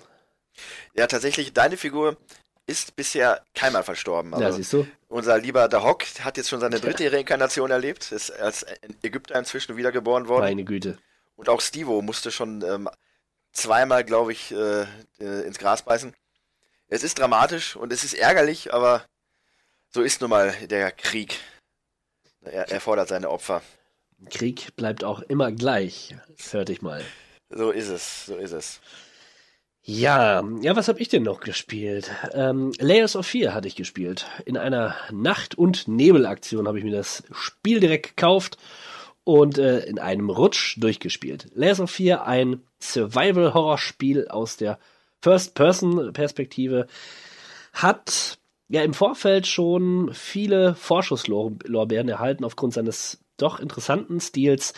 Kurzum gesagt, man spielt dort einen wahnsinnigen Maler, der offensichtlich wahnsinnig ist, der ein düsteres Geheimnis eventuell vor sich trägt und äh, in seinem Haus ja immer und immer wieder denselben äh, oder ähnlichen Schrecken erlebt in ähm, ja unterschiedlichen Räumen, die er da so begeht. Das Haus verändert sich, ähm, er ist wirklich ein Drogenrausch, wenn man so möchte. Ich denke mal eher, dass dann eine psychische Erkrankung vorliegt, sage ich jetzt mal so aus meiner äh, Fachkenntnis heraus. Ja. Es kann nur Schwachsinn sein. Das, das hast du mir jetzt gerade vorweggenommen. Richtig. Schwachsinn. Es ist definitiv Schwachsinn. Unheilbarer Schwachsinn. Ja, da hilft leider kein Medikament. Ähm, ich sage nur Ratten. Äh, Ratten kommen oft vor. Ja. Ähm, der einzige Ausweg wäre da tatsächlich das Gift der diesbezüglichen Tiere einzunehmen. Ähm, das Spiel ist nicht schlecht. Also es hat mich wirklich oft erschrocken. Wirklich. Ähm, aber das vielleicht sechs bis zehn Mal, was nicht schlecht ist. Aber so nach dem 30. Mal äh, bin ich dann sowas von abgebrüht und abgeklärt gewesen, dass ich mich echt gefreut habe, dass nach sechs Stunden dann das Spiel zu Ende gegangen wäre. Es hätte, wäre ein besseres Spiel gewesen, wenn es zwei Stunden gegangen wäre, dann hat man eigentlich alles gesehen. Ähm, es gibt so ein paar nervige Rätsel, die man da so erledigen muss. Die sind nicht besonders schwer, aber äh, halten einen dann doch irgendwie auf. Ja, cool ist, dass das Ganze so mit, also er ist ja, er ist ja Malermeister und er sieht ständig Bilder und Bilder, es geht immer nur um, um Kunst und so weiter und das ist auch im Spiel mit drin. Es ist ähm, ein sehr düsteres Spiel, aber das wird gesprengt von so, so, so äh, Farbspritzern überall. Also alles ist da, hat dann so parti ähm, partielle Farbelemente und auch tatsächlich Farbe, die überall verteilt ist. Das sieht ziemlich cool aus, hat so, hat so, ähm, so einen ganz eigenen äh, Charme. Also so auf der optisch, von der optischen Seite her ist das Spiel wirklich fantastisch. Aber ähm, ja, spielerisch kann man mitnehmen, wenn man es für 10 Euro bekommt. Aber mehr auch nicht. Ein bisschen, ein bisschen enttäuscht war ich davon. Hab mir mehr erwartet. Ja, schade. Sowas ähnliches habe ich aber auch gehört, dass das äh, auf die Dauer hinweg halt den Schrecken verliert, weil es doch sich halt zu oft wiederholt in seinen äh, berühmt-berüchtigten und äh, inzwischen nicht mehr hochgeschätzten Jumpscares. Äh, wirkt zeit zeitweise so ein bisschen wie so der legitime Nachfolger oder das legitime Spiel zum damals äh, hm. sehr populären PT-Teaser von Silent hm. Hills. Ja, kommt nicht an die Qualität ran. Also kann ich sagen, es hat sehr gute Momente, durchaus, aber das reicht nicht. Und PT fand ich, ich hatte erst, ich hatte nur ein Let's Play geschaut und ich habe ja auch noch mal einen, ähm, es gibt ja den PT-Teaser, der Teaser, der quasi wurde nachgebaut in einer PC-Version, zumindest Teile davon. Die habe ich ja gespielt und da hat es mich dann nochmal erschrocken. Also hat eine viel dichtere Atmosphäre. Meiner Meinung ja. nach. Ich muss übrigens nochmal anmerken, ich habe eine sehr wertvolle PlayStation 4, weil auf meiner PlayStation befindet sich noch die äh, runtergeladene Version damals von PT. Oh. Ja, aber ich kann sie aktuell nicht spielen, weil ich ja kein PlayStation Plus Mitglied mehr bin. Unglaublich, das muss ja. man sich mal vorstellen, ja. Was gab es nur kostenlos und trotzdem kann ich es jetzt nicht spielen, weil ich nicht mehr dafür monatlich zahle. Absolut. Ja, was, was, kostet das eigentlich im Monat? Ah, lass mich nicht lügen, es gibt verschiedene Preisvarianten, aber ich meine, das kostet 5 oder 6 Euro im Monat. Und das, das nee. gibt halt, ja, prinzipiell, wenn wir mal kurz abdriften, aber das lohnt sich teilweise schon, weil mitunter doch echt nette Spiele mit dabei sind, auch Indie-Spiele, äh, die du dann wirklich Monat für Monat umsonst da noch spielen kannst. Und dann auch immer, solange du Mitglied bist auf der PlayStation äh, Plus Gruppe da. Plus, du kannst, hast halt bei den meisten Spielen einen, äh, den Online-Modus nur verfügbar, wenn du PlayStation Plus Mitglied bist. Also FIFA zum Beispiel kann ich nicht online gegen andere Leute spielen, wenn ich nicht im PlayStation Plus Modus oder Club drin bin. Weil ich das aus Gesundheitsgründen und äh, Kostengründen eigentlich auch nicht machen möchte bei FIFA, äh, hat mich bisher noch nicht wirklich äh, es gereizt, mich da wieder anzumelden. Darum, wenn ich mal irgendwann wieder was haben, was ich unbedingt online spielen möchte und auch gegen andere, dann werde ich es wieder tun. Und dann werde ich mir vermutlich auch nochmal PT zu Gemüte führen. Ich habe es ja nie durchgespielt, das war mir zu gruselig. Ja, ist, das ist wirklich gruselig. Das muss ich, muss ich sagen. Also erschreckend. Ja, ähm, erschreckend war auch gestern meine Erfahrung mit einem Spiel namens Need for Speed Most Wanted. War ein Geschenk von Origin, die ja jetzt das neue Need for Speed äh, ins Rennen geschickt haben. Haben wir gar nicht drüber gesprochen, weil wir auch nicht viel zu sagen können. Wir sind ja ähm, ja, so Semi-Rennfans, sage ich mal. Ja, Auto, Autopazifisten. Ja.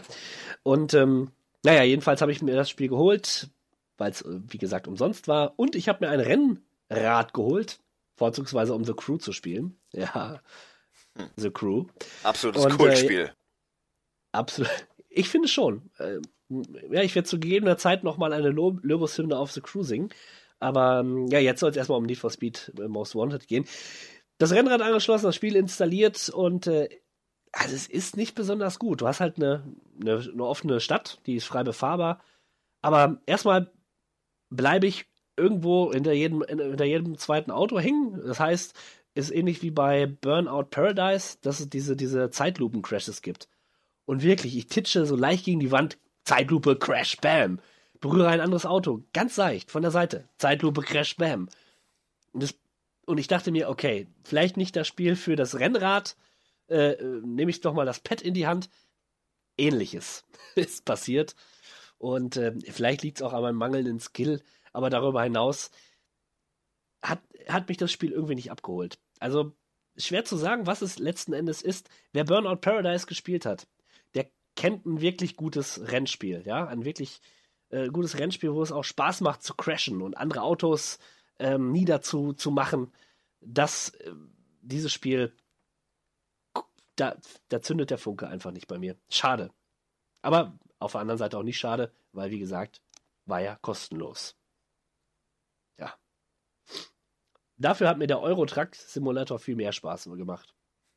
Äh, European Truck Simulator. Wenn schon meiner, meiner, auf meinem Schlitten, meiner, auf meinem Bock durch die Gegend zu heizen mit 50 Stundenkilometer. Was so ein Lenkrad nicht alles ausmacht. Also Radio, Radio, was war das? Freies Berlin, Rockantenne oder so. das ist ja ganz interessant. Da gibt es äh, wohl Leute, die, ich glaube auch über Twitch, so komplette Radiosender machen und die kann man dann da einfügen. Und hast, da hast du quasi für dein Spiel, für dieses Spiel, spezielle ja, Radioshows, die du dir dann anhören kann, kannst. interessant. Gibt es da keine GEMA-Problematik? Das ist eine gute Frage. Würde ich eigentlich meinen. Naja, habe ich mich noch nicht genau mit äh, beschäftigt, aber schön, was da so passiert an Kreativität. Tat. Ja. Also ich, ich möchte da nochmal kurz Mhm. anmerken, dass ich wirklich erstaunt bin. Liegt vielleicht auch ein wenig an meiner eigenen Ignoranz, aber dass der Truck Simulator wirklich sich so großer Beliebtheit erfreut. Finde ich schön. Äh, aber für mich ist das doch irgendwo auch überraschend. Ja, aber es ist halt, es hat halt auch diese, diese entschleunigende Komponente. Ne, drauf gekommen bin ich tatsächlich durch The Crew, was ja in erster Linie ein Action-Rennspiel ist, aber dieses nach der Arbeit, nach getaner Arbeit wirklich sich mal fallen lassen äh, und einfach die Straße lang fahren. Einfach nur fahren, sich die Gegend ein bisschen anschauen, abschalten, in Flow reinkommen und ähm, ja, einfach äh, die Seele baumeln lassen. Ja, so wie beim Walking Simulator, wirklich der, der Driving Simulator. Und danach habe ich gesucht und ich glaube, das ist auch so das, was die Leute am, am Euro Truck Simulator schätzen, dass man einfach ähm, ja mal nichts tun muss, nicht keine große, keinen großen Anspruch, außer beim Einparken. Wobei du kannst auch so eine Parkhilfe einschalten, dann kriegst du weniger Punkte, aber ist ja okay. Und ähm, ja, hat es hat auf jeden Fall was. Mein Gott, ich hätte nie gedacht, dass ich äh, so ein Spiel mal spielen werde. Ich bin auch, äh, ja, Dass ich, überrascht. dass, ich, dass ich mir ein Lenkrad zulege, hätte ich auch nicht gedacht. Aber gut. Wobei ich hatte mal eins, weil ich Autofahren lernen wollte mit 18. Das hat nicht funktioniert. Tja, das ist ja eine Nummer. Aber das ist eine andere Geschichte. Ja, äh, hast du noch ein Spiel? Nein, also ich muss ganz ehrlich sagen, ähm, ich habe gar keine. XCOM saugt einfach alles an Zeit, was ich habe aktuell aus meiner, aus meinem Leben. Äh, da bleibt aktuell nicht viel Zeit. Ich hoffe, dass ich bald durch bin. Ich lasse mir aber extrem viel Zeit, denn dieses Spiel hat schon ein gewisses Ziel, was man auch in einer gewissen Zeit erreichen sollte. Nichtsdestotrotz zögere ich das so weit es geht hinaus, um äh, meine eigene Truppe noch stärker, noch mächtiger zu machen und weil mir einfach die Gefechte so viel Spaß machen, dass ich nicht möchte, dass es einfach so schnell endet, sondern ich mach, mach da gerne weiter. Ja, das ist schön, wenn man was Eigenes hat. Ja, ich habe ja nicht viel, aber XCOM, das, das nimmt mir keiner. So beenden wir diese Rubrik. Ja. Kehren zurück.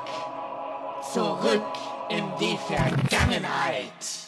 Unsere Zeitmaschine hält im schönen Jahr 2000. Das Millennium ist angezeigt und unser Zeitreisereporter 16-Bit-Malo hat für uns die wichtigsten und heißesten Fakten zusammengetragen. Ja, endlich sind wir angekommen im Jahr 2000. Wer hätte das noch gedacht vor einigen Ausgaben, dass wir mal wirklich das äh, Jahrtausend wechseln werden, aber jetzt ist es soweit und das Jahr ist mindestens so spektakulär wie die Jahre davor, wenn nicht noch spektakulärer. Zum einen, weil laut synetischem Kalender das Jahr des Metalldrachen begonnen hat. Darüber hinaus wurde die Fetthenne die Staude des Jahres und das Umwort des Jahres ist national befreite Zone. Ich weiß gar nicht mehr, was das eigentlich war. Das Wort des Jahres war die Schwarzgeldaffäre, alles, alles sehr politisch im Jahr 2000. Ja, ja. Und darüber hinaus ist der Königsfliegenpilz wieder einmal der Pilz des Jahres geworden. Also die Erfolgsstory geht weiter. Die Frage ist auch, ob das für die Spiele gilt. Aktuelle Konsolen übrigens zu diesem Zeitpunkt waren nicht mehr der Sega Saturn, denn der wurde zum Jahr 2000 abgestellt. In, Traurig. in Japan noch äh, teilweise produziert. Es gab noch vereinzelte Spiele, aber es wurde sich konzentriert schon längere Zeit auf den Sega Dreamcast. Der hat quasi das Todesurteil für den Sega Saturn beschrieben. Dann natürlich die PlayStation hat seine Hochphase erreicht, den Zenit eventuell überschritten. Wer weiß, denn im Jahr 2000 wurde dann auch die PlayStation 2 veröffentlicht. Sowie, ja Tatsächlich. genau, Ende 2000 kam das Ding raus. Und der N64 lief noch bis 2001 als exklusive High-End-Konsole für Nintendo weiter. Also das sind so die dreieinhalb großen Konsolen, mit denen wir uns dann gleich beschäftigen werden. Gut, dann äh, sind ja alle harten Fakten zum Jahr geklärt und wir steigen gleich ein mit den Spielen. Und da macht den Anfang im, in der Kategorie Plattformer bzw. Jump'n'Run-Spiel ein Spiel namens The Grinch. Basierend nicht unbedingt auf den Film, ähm, sondern eher auf der, ähm, auf diesem, ja doch, auf diesen, diesen amerikanischen Zeichentrickfilm, würde ich schon fast sagen. Wenn man sich den Grinch anschaut. Ähm, es gab ja noch einen Film mit Jim Carrey, der war nicht so besonders schön. Der war Ja. grauenhaft. Einer der grauenhaftesten Weihnachtsfilme, die ich jemals gesehen habe. Da kommt in seiner Kälte und Gefühllosigkeit nur ein weiterer Jim Carrey-Film ran, nämlich äh, die Weihnachtsgeschichte, Ach ja, die ähnlich nicht gut ist. Also Jim Carrey und Weihnachten, keine ja. gute Kombination. Aber das Spiel von The Grinch, das war gar nicht mal so schlecht. Ein 3D-Action-Adventure mh, mit einer mit so einer Comic-Grafik, wo man den Grinch gespielt hat. Dieses Wesen, ja, dieser Mensch mit Fell, Bigfoot ähnlich in Grün, der Weihnachten hasst und die Geschenke vernichten möchte. Und als genau dieser bewegt man sich in dieser 3D-Welt und zerstört jede Menge Geschenke und bewirft kleine Kinder mit Eiern. Ich fand's furchtbar, ein ganz schreckliches Bist du sicher? Also. Wir haben es zusammen gespielt. Ja? Ja, ja, wir haben es zusammen gespielt und äh, ich weiß nicht, ob es nur an dir lag, dass ich mich in deiner Nähe halt generell Das nicht kann natürlich sein. aber das höre ich häu- häufiger. ist möglich. Nichtsdestotrotz hat das Spiel keinen bleibenden Eindruck hinterlassen und wenn dann nur ein negatives Schaudern, das ich nicht unbedingt wieder auffrischen möchte. So gehen die Erinnerungen manchmal auseinander. Ja, Mhm. interessant, nicht wahr? Ähm, in den USA startete Banjo Tooie bei uns ein Jahr später oder früher? Später. Ein Jahr Ein später. Jahr später, ja. Wie, wie immer Ja. eigentlich, wir sind immer Ja. zu spät dran. Ein Rare-Spiel, ähm, Nachfolger von Banjo Kazooie. Was ist Tooie? Jetzt bin ich am überlegen. Ich glaube, Tui ist nur ein Wortspiel im Sinne von Teil 2, Tu. Aber ich kenne mich mit dieser Reihe auch nicht aus und vermutlich ist Tui ein Cousin von War Kazooie? Kazooie dieser Vogel? Richtig.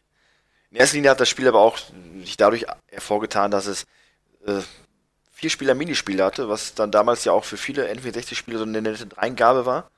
Und da war es ähnlich. Also das waren da durchaus schon die, die Highlights zum soliden, starken Jump'n'Run-Sammel-Gameplay, was ja auch schon Teil 1 ausgezeichnet hat. Ja, hatte so Metroidvania-Elemente. Also prinzipiell ist es eine Welt, aber durch natürliche, mehr oder weniger natürliche Hindernisse werden Abschnitte dann blockiert und man findet dann eine neue Fähigkeit und kann diese dann überwinden. Ja, Ja, wobei Metroidvania ein wenig äh, zu viel des Guten ist als, als Umschreibung für das Gameplay als naja, solches. Naja, Hindernis, Fähigkeit, überwinden, Metroidvania. Ja, wollen wir mal gucken, wenn wir nach diesem Maßstab bewerten, wie oft wir heute Metroidvania Okay, äh, noch, noch erwähnen werden können. Lass uns das mal tun. Vielleicht auch schon im nächsten Spiel. Bugs Bunny and Tess Time Busters. Das ist für mich eher so ein Roguelike Zombie Survival äh, Shooter. Ganz dicht. Aber äh, noch dichter ist es an unserer Thematik, nämlich der Zeitreise. Wie schon in Bugs Bunny Lost in Time geht man, äh, reist man durch die Zeit in verschiedene Epochen und ja, jede Epoche stellt ein Level dar. Also ein klassischer 3D-Plattformer. Ähm, habe ich nicht gespielt, allerdings Bugs Bunny Lost in Time habe ich gespielt. Äh, das hat mir damals gut gefallen.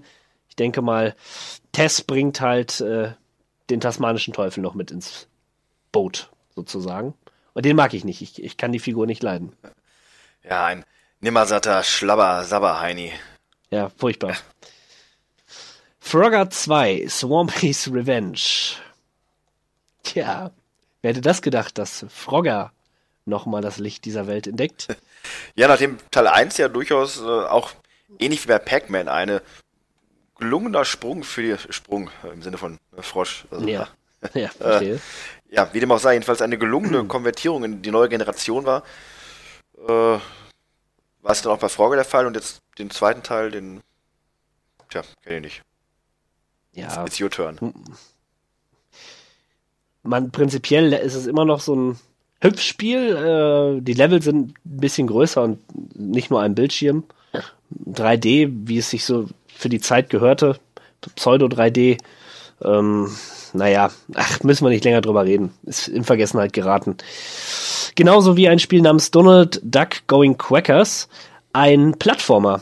Ähm, war so eine Mischung aus 3 und 2D-Elementen, also ein relativ lineares 3D-Spiel, also quasi von, von hinten nach vorne laufend, ähnlich wie bei Crash Bandicoot in den ersten Teilen. Hatte aber auch so ähm, 2D-Passagen. Ich meine mich zu erinnern, dass das ganz gute Bewertungen bekommen hat, dieses Spiel. Und ich hatte eine Demo für die Dreamcast damals äh, vom ersten Level. Das war durchaus solide Kost, aber jetzt auch nichts Weltbewegendes. Donald Duck ist immer cool als Protagonist, sympathische Figur und daher im Jahr 2000 sicherlich die richtige Wahl, wenn man auf das Genre, wenn man Zugang zum Genre hat, ja. Heißes Eisen, Mega Man 5. Ja, äh, heißes Eisen, Jump'n'Run, grenzwertig, aber nichtsdestotrotz ähm, von wichtiger historischer Relevanz, weil der erste Teil, weil? der auf der PlayStation erschienen ist.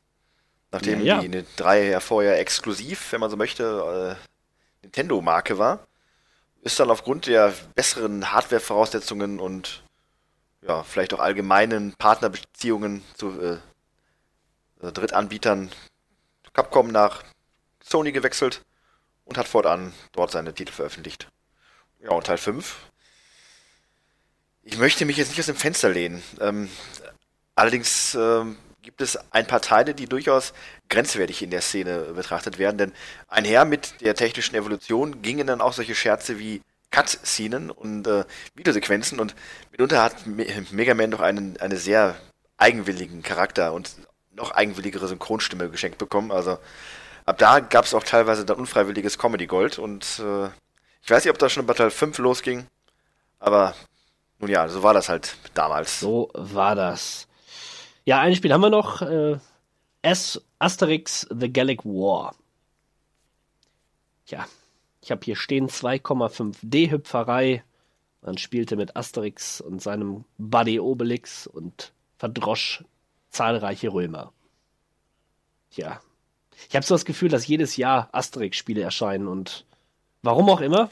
Ich meine, nette ja, Figuren. Ne? Es war wohl Ende der 90er Jahre, ich erinnere mich nicht mehr, aber es gab ja auch noch dann zahlreiche Kinofilme, die auch sich größerer oder sagen wir mal weiterer Beliebtheit erfolgen. Ich glaube, Asterix ist heutzutage dann doch eher so den, den äh, Junggebliebenen ein Begriff. Äh, nicht mehr wie früher, wo sich jedes Kind quasi mit Asterix identifizieren konnte. Oder sagen wir nicht identifizieren, sagen wir mal, man wusste zumindest, wer er war und fand ihn entweder gut oder es war ihm egal. Aber das war halt die Zeit. Einen äh, kleinen Titel gab es allerdings dann doch noch und kleiner Titel ist dadurch würdig zu nehmen, denn für den Game Boy Color erschien Wario Land 3, äh, wo sich der dritte Titel, in dem sich Wario dann von seinem Erzfeind und Stiefbruder oder wie auch immer Mario emanzipierte und tatsächlich waren die ja auch ab Teil 1 ebenbürtig vom Gameplay her. Also etwas, etwas grober, größere Sprites, aber trotzdem genauso anspruchsvolle oder sagen wir mal kurzweilige Jump'n'Run-Unterhaltung. Ja, wechseln wir das Genre und gehen zum Action-Adventure. Da macht den Anfang ein Spiel, was durchaus als kontrovers zu bezeichnen ist bei den Fans, nämlich The Legend of Zelda Majora's Mask. Dieses andere Zelda-Spiel, dieses äh, Zelda-Spiel mit der zeitlichen Limitation, was ich nie so ganz verstanden habe. Ähm, das hat mich auch immer davon abgehalten, das Spiel nochmal oder überhaupt mal anzufangen. Ähm, das Zelda-Spiel, was so eine ernste, fast schon gruselige Note reingebracht hat, aufgrund seiner Masken, die man dort finden konnte und aufsetzen konnte. Ähm, ich fand es immer seltsam. Also man musste das Spiel ja prinzipiell in eins durchspielen. So habe ich das zumindest immer verstanden. Sonst irgendwann hört es dann auf, wenn, das, wenn der Timer rum ist quasi, fängst du wieder von vorne an. Ja, du hast ähm, bestimmten, bestimmten Tages, ähm, ich glaube eine Woche oder sowas in der Art, bis dann der Mond auf die Stadt runterfällt. Du kannst aber ab einem bestimmten Zeitpunkt, wenn du ein bestimmtes Zauber wirkst oder sowas in der Art, die Zeit wieder zurücksetzen. Das heißt, theoretisch kannst du das auch unendlich spielen. Aber es ist schon so, dass der Faktor Zeit äh, da auch eine entscheidende Rolle spielt. Okay, und ich mag es einfach nicht. Ich, ich, mag Zelda nicht und deswegen kam das für mich auch nicht so wirklich in Frage. Ich hatte das mal auf dieser, und das finde ich wirklich großartig. Es gab ja damals auf dem Gamecube dieses, ich glaube zum Erscheinen von ähm, Twilight Princess äh, erschien noch einen, eine Bonus-Spiele-CD dabei, auf der nämlich Zelda dabei waren, also Zelda 2, Majora's Mask und, ähm, sag schon, ähm, Ocarina of Time und The Wind Waker und die waren alle auf dieser Bonus-CD drauf und man konnte das dann quasi spielen. Und äh, das fand ich schon ziemlich, ziemlich cool und ein ziemlich fettes Package. Äh, und da habe ich dann auch in dem Zuge mal in die N64-Titel reingespielt. Die hatte ich ja selber nicht für meine Konsole. Aber ich werde damit nicht warm. Das ist einfach vom Gameplay her jetzt nichts, was mich so großartig interessiert. Das Interessanteste an dem Titel ist eine, ein moderner oder ja, ein, doch ein moderner My Videospiel-Mythos, der aufgebaut wurde, namens Ben Drowned. Schon mal gehört? Nein. Von der Geschichte. Ist ziemlich interessant. Das muss in irgendeinem Forum gepostet worden sein. Ähm, da hat jemand behauptet, auf einem Trödelmarkt oder so, eine, ein Modul von Majora's Mask ersteigert zu haben oder bekommen zu haben von so einem alten Mann. Und ähm, als er das Spiel mit nach Hause genommen hat und angestellt hat, hat er halt eine Figur erstellt. Und ähm, ja, irgendwie wurde dann sein Spielstand gelöscht und es stand der Name Ben da drin. Und dann hat er es gespielt und auf einmal veränderte sich das Spiel. Es gab irgendwelche Glitches und Bugs und es stellte sich heraus, dass halt quasi der Geist eines verstorbenen Jungen in dieses Modul äh, quasi übergegangen ist. Also ganz eine ganz mysteriöse Geschichte, die ja wohl auch gut erzählt wurde über dieses über dieses Forum und die Leute haben es wohl auch sehr ernst genommen. Und ähm, ja, man muss einfach mal googeln oder bei YouTube schauen nach Ben Drowned. Da gibt es äh, so eine Art Hörspiel, was dazu gemacht wurde. Äh, ziemlich gruselig auf jeden Fall. Natürlich völliger Mumpitz, aber ähm, wer weiß. Ja, äh, also wirklich gut gemacht, äh, schon schon unheimlich. Vielleicht finde ich dieses Hörspiel und verlinke das mal. Äh, bei Interesse hört's euch doch mal an. Also doch äh, nicht schlecht, gar nicht schlecht. Resident Evil Code Veronica. Für die Dreamcast. Auf der Dreamcast erschienen.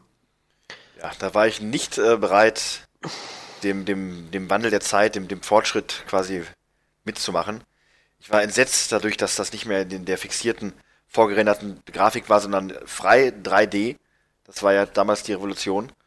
Und demnach habe ich das damals nicht gespielt und auch, obwohl ich hörte, dass es wirklich gut sein soll, auch bis heute nicht gespielt. Es wurde jetzt auch ein paar Mal schon für andere Konsolen rausgebracht.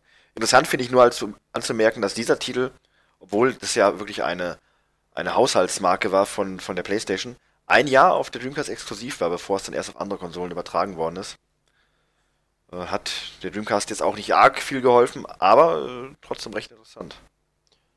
Ja, auf jeden Fall. War ein guter, guter Titel und ja, diese 3D-Kamera, aber man konnte sich meiner Erinnerung nach konntest du die Kamera nicht drehen oder so. Also du hast schon eine fixierte Kamera irgendwo gehabt, auch wenn die ein bisschen flexibler war. Also hat mich jetzt nicht so gestört an der Stelle. Mhm. Ich habe halt ein bisschen mehr Anspruch an meine Spiele, deswegen. Mhm, du bist vielleicht ein bisschen ne? anspruchsvoller, ja. Zurück. ja. Ähm, Spider-Man, ja, Spider-Man von Neversoft, den Tony Hawks Machern ein schönes Action-Adventure-Spiel. Sollte es sein. Hoffe ich doch. Genauso wie Alice im Wunderland. Die blutige Alice im Wunderland-Version. Für Erwachsene. Gilt auch ähm, als beliebtes Spiel bei vielen Freunden des Genres. Ja, tatsächlich hat die Serie ja bis heute noch so einigermaßen Bestand und äh, hat ja auch einige Comics. Ich weiß nicht sogar, ob es auf einem Comic basiert, aber ähm, damals war das und ist auch heute eigentlich noch nicht ausgelutscht, sondern eine ganz coole Variation des durchaus düsteren, äh, der düsteren Romanvorlage. Ja. Aber ich habe neulich auch nochmal diesen Disney-Film gesehen, äh, nach Jahren. Mhm. Muss sagen, puh, der ist aber auch ganz schön, also mitunter echt nicht so schön, weil er also sagen wir es mal anders, er ist gruselig mitunter. Ja, ja. Es, es gruselt mich, diesen Film zu gucken, obwohl es ein 1A-Kinderfilm eigentlich ist. Das stimmt. Äh, leichtes Unbehagen. Ja. Bereitet er mir auch. Dino Crisis 2. Ja.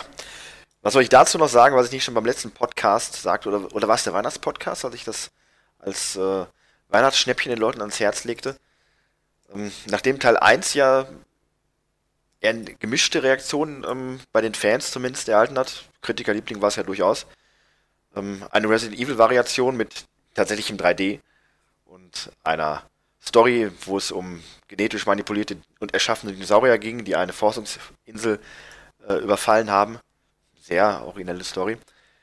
Äh, hat das Ganze aber dann am Ende so ein bisschen den Drive verloren, zu viel, zu viel langatmige Rätsel, zu wenig ähm, Gameplay und da haben sich die Entwickler dann auch gedacht, komm Leute, wisst ihr was, wir machen was ganz anderes und haben daraus einen arkadigen Action-Shooter äh, gemacht. Man stellt sich einfach vor, eine Mischung aus, äh, ich sag mal, solche Spielen wie Metal Slug und Resident Evil. Man hat trotzdem noch immer diese Panzersteuerung und diese Draufsicht quasi auf äh, vorgerenderten, festgelegten Kameraeinstellungen und schießt sich dann relativ arcadisch durch die Alien, ach Alien sag ich schon, durch die Dinosaurierhorden. Kann Kombopunkte erzielen und äh, ist also auf jeden Fall weg von dem Horror und hin zur Action und in dem Fall durchaus ein Fortschritt.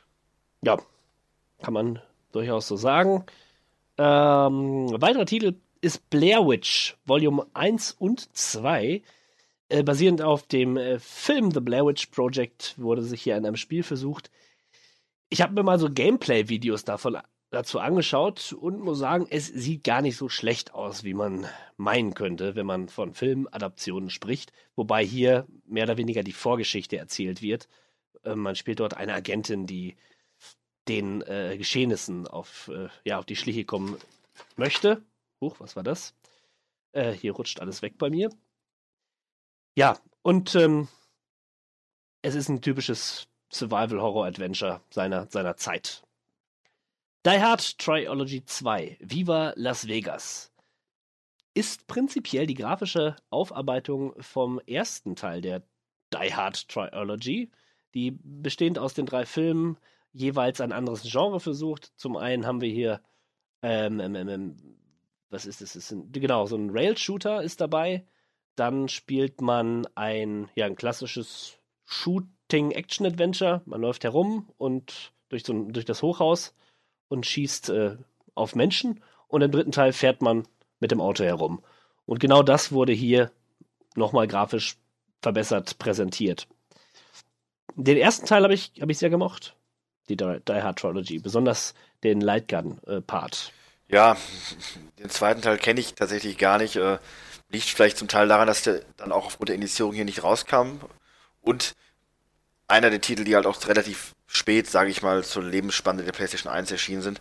Die Teil 2, also die PlayStation 2 stand ja auch schon in den Startlöchern. Äh, da gibt es, glaube ich, ein paar Titel, die an mir vorbeigegangen sind. Ja. Sag ich jetzt schon mal ne, proaktiv hier zu den nächsten ja, Titeln. Der nächste Titel, The Devil Inside, da kann ich auch nicht so viel zu sagen. Ich habe ihn nur der Vollständigkeit halber mit aufgeführt. Ist ein recht blutiger Dämonen-Shooter-Spaß. Ja. Ähm, allerdings kann ich zu Echo the Dolphin, Defender of the Future, was sagen.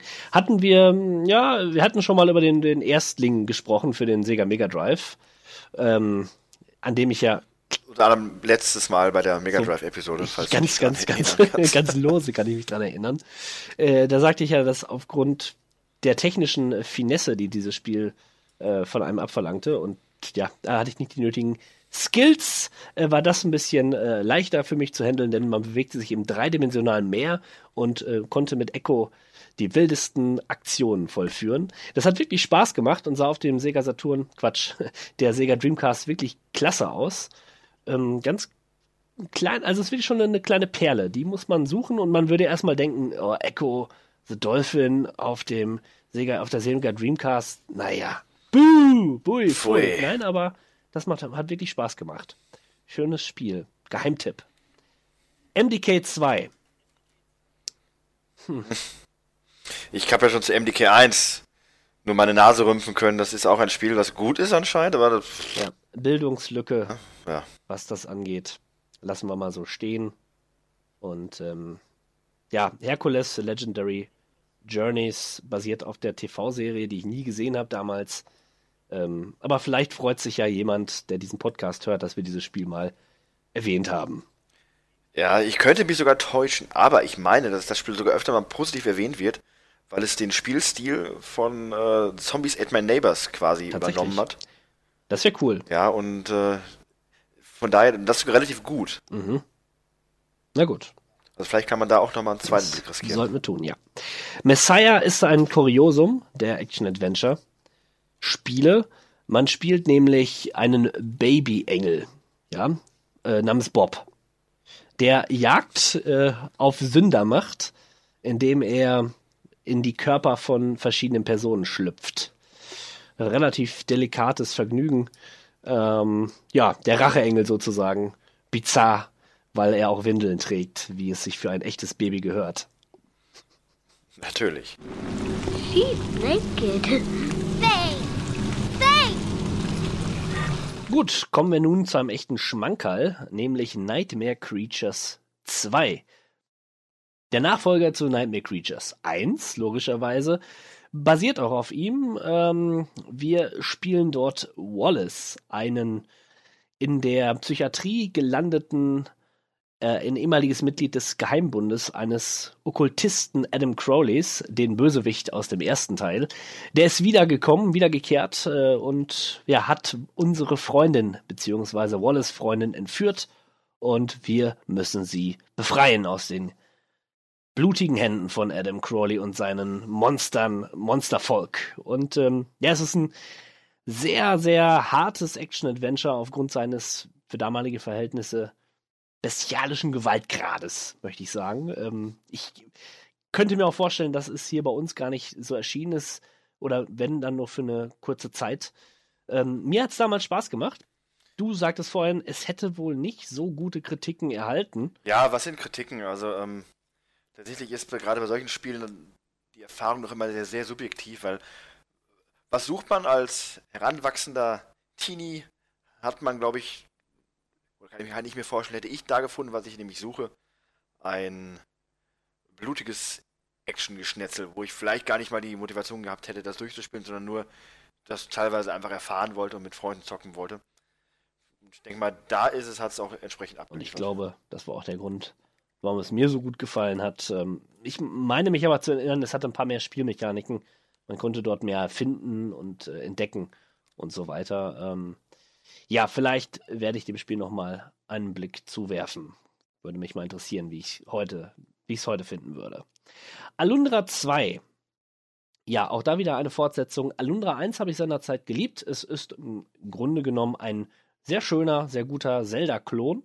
Also alle Mechaniken, die in einem ähm, 16-Bit-Zelda drin waren, ähm, sind auch hier drin gewesen. Nur, dass wir jetzt eine, eine 3D-Grafik äh, haben, die aus heutiger Sicht nicht mehr so schön ist. Also gerade die vom Alundra 2. Alundra 1 hatte ja noch äh, ja so dieses typische 16-Bit äh, 2D Grafiken äh, Set.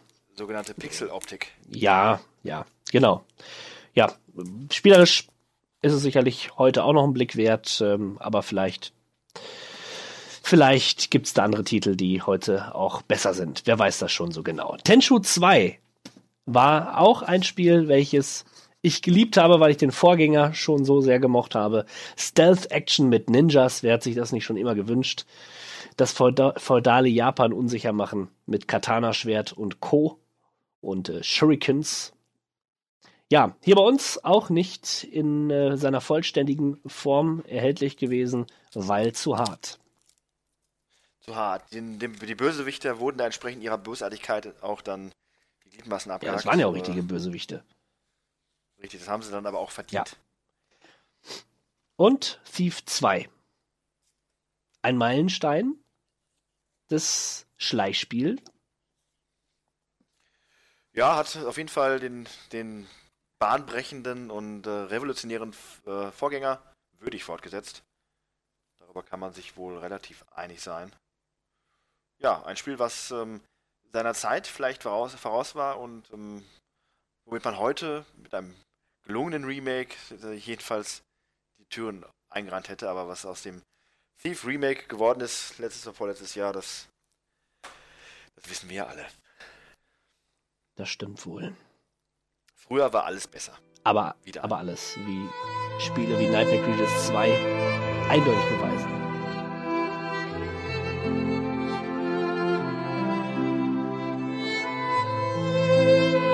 Hitman, Codename 47.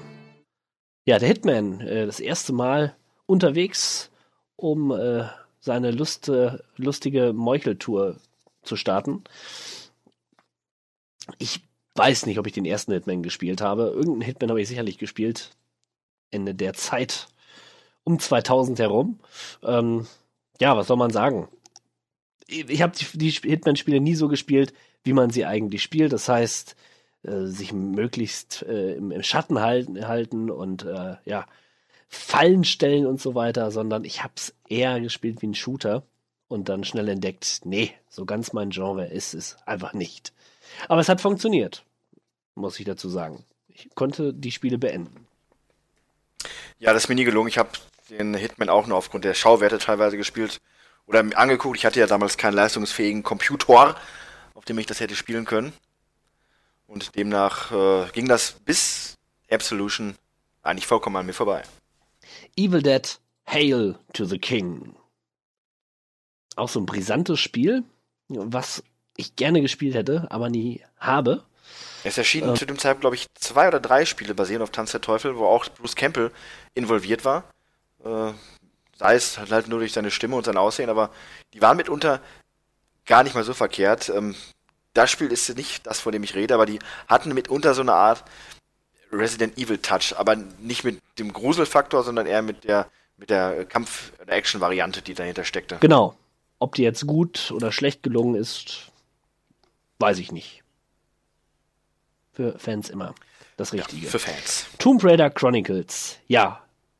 Leider, leider, leider, meiner Erinnerung nach, ähm, der einzige Tom Tomb Raider Teil, den ich nicht äh, vollendete, weil er mich ja nicht mehr nicht mehr fesseln konnte. Da war die, die, die ähm, Formel wirklich ausgelutscht. Außerdem war das Ganze lächerlich. Lara Croft ist verschollen und für tot erklärt. Daraufhin versammeln sich die besten Freunde bei ihr zu Hause und erzählen sich alte Geschichten über Lara Croft. Beginnt in ihrer, in ihrer Adoleszenz äh, hin zum Erwachsenenalter spielen wir unterschiedliche Level.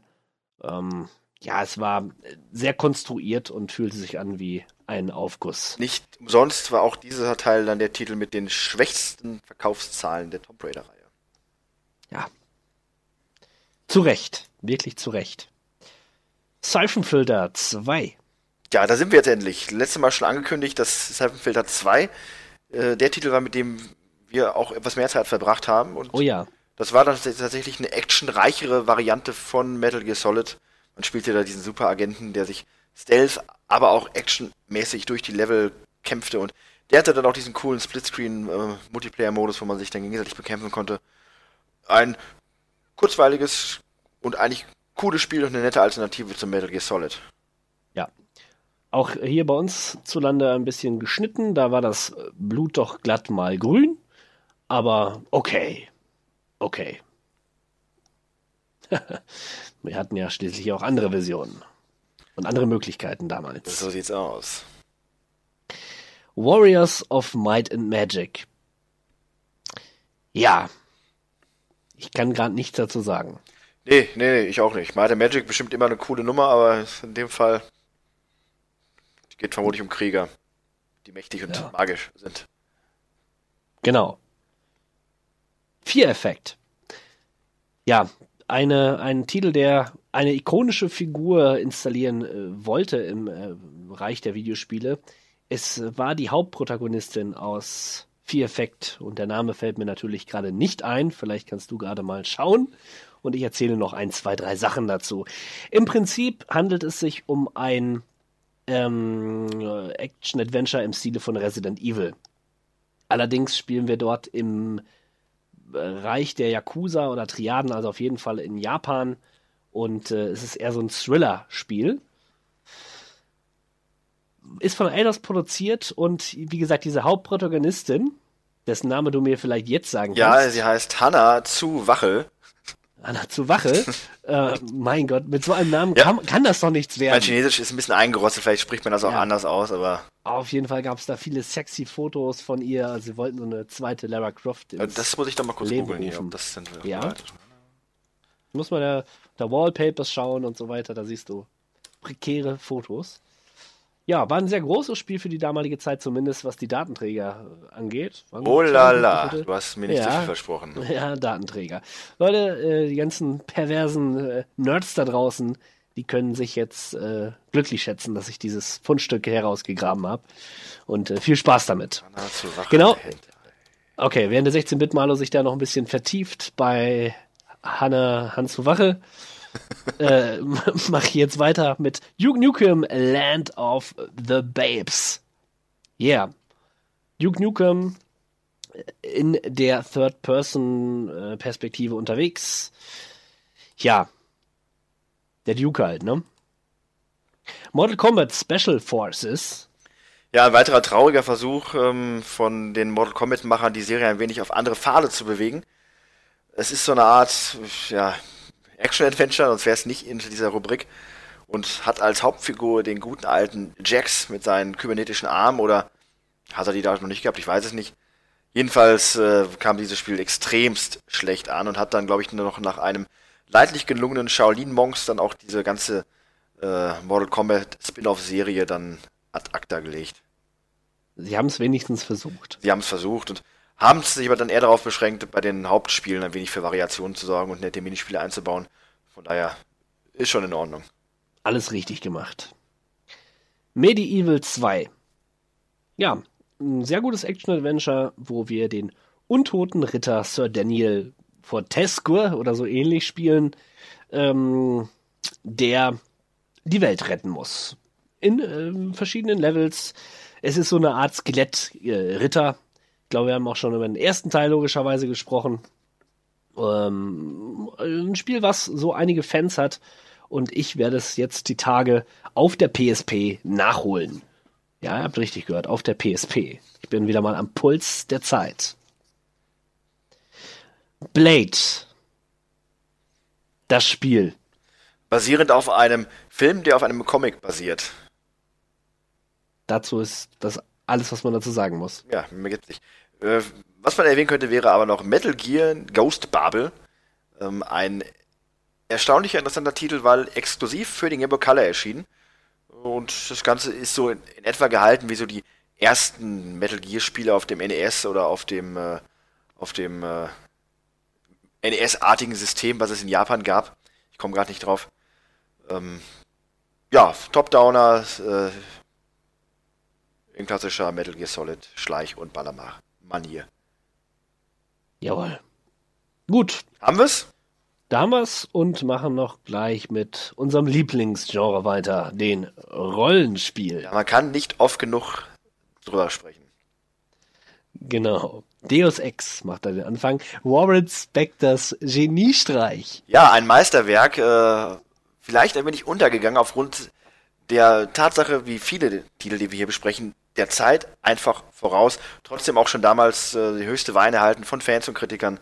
Ein Spiel, bei dem man wirklich alles machen kann. Aber wirklich alles. Und wie wir wissen, ist das eine Menge. Genau. Konnte man denn auch alles bei Diablo 2 machen? Ja, nicht wirklich. Äh, man konnte relativ wenig machen, aber davon jede Menge. Und zwar ging es nämlich darum, dass man mit seinem Helden und seiner Heldenparty, wenn man mit Freunden unterwegs war, diverse Monsterhorden kalt gemacht hat und sich dann den toten Leibern die, äh, des, des Lootes angenommen hat, um seine Figur so zu verbessern, Erfahrungspunkte zu sammeln und das wieder und wieder und wieder. Die Suchtspirale war für viele Leute endlos bis heute. Äh, ich glaube, vor kurzem wurde sogar noch ein Patch von Blizzard veröffentlicht. Der ist Ich merke, du bist gut informiert. ja, also ich mache meine Hausaufgaben. Und äh, der ermöglicht es auch jetzt auf neueren Systemen dann das Spiel dann zu spielen. Und äh, ja, mich hat's damals, was heißt damals? Damals, ich habe es nur von meinen Cousins damals gehört, wie sie darüber sprachen, voller Feuereifer. Und ich hörte, ja, hast du denn hier schon Kadaverexplosion gemacht und so? Und ich dachte mir, was was, was? Das klingt ja toll, aber jetzt habe ich es gespielt vor zwei, drei Jahren zum ersten Mal im Zuge meiner Diablo 3 Anschaffung.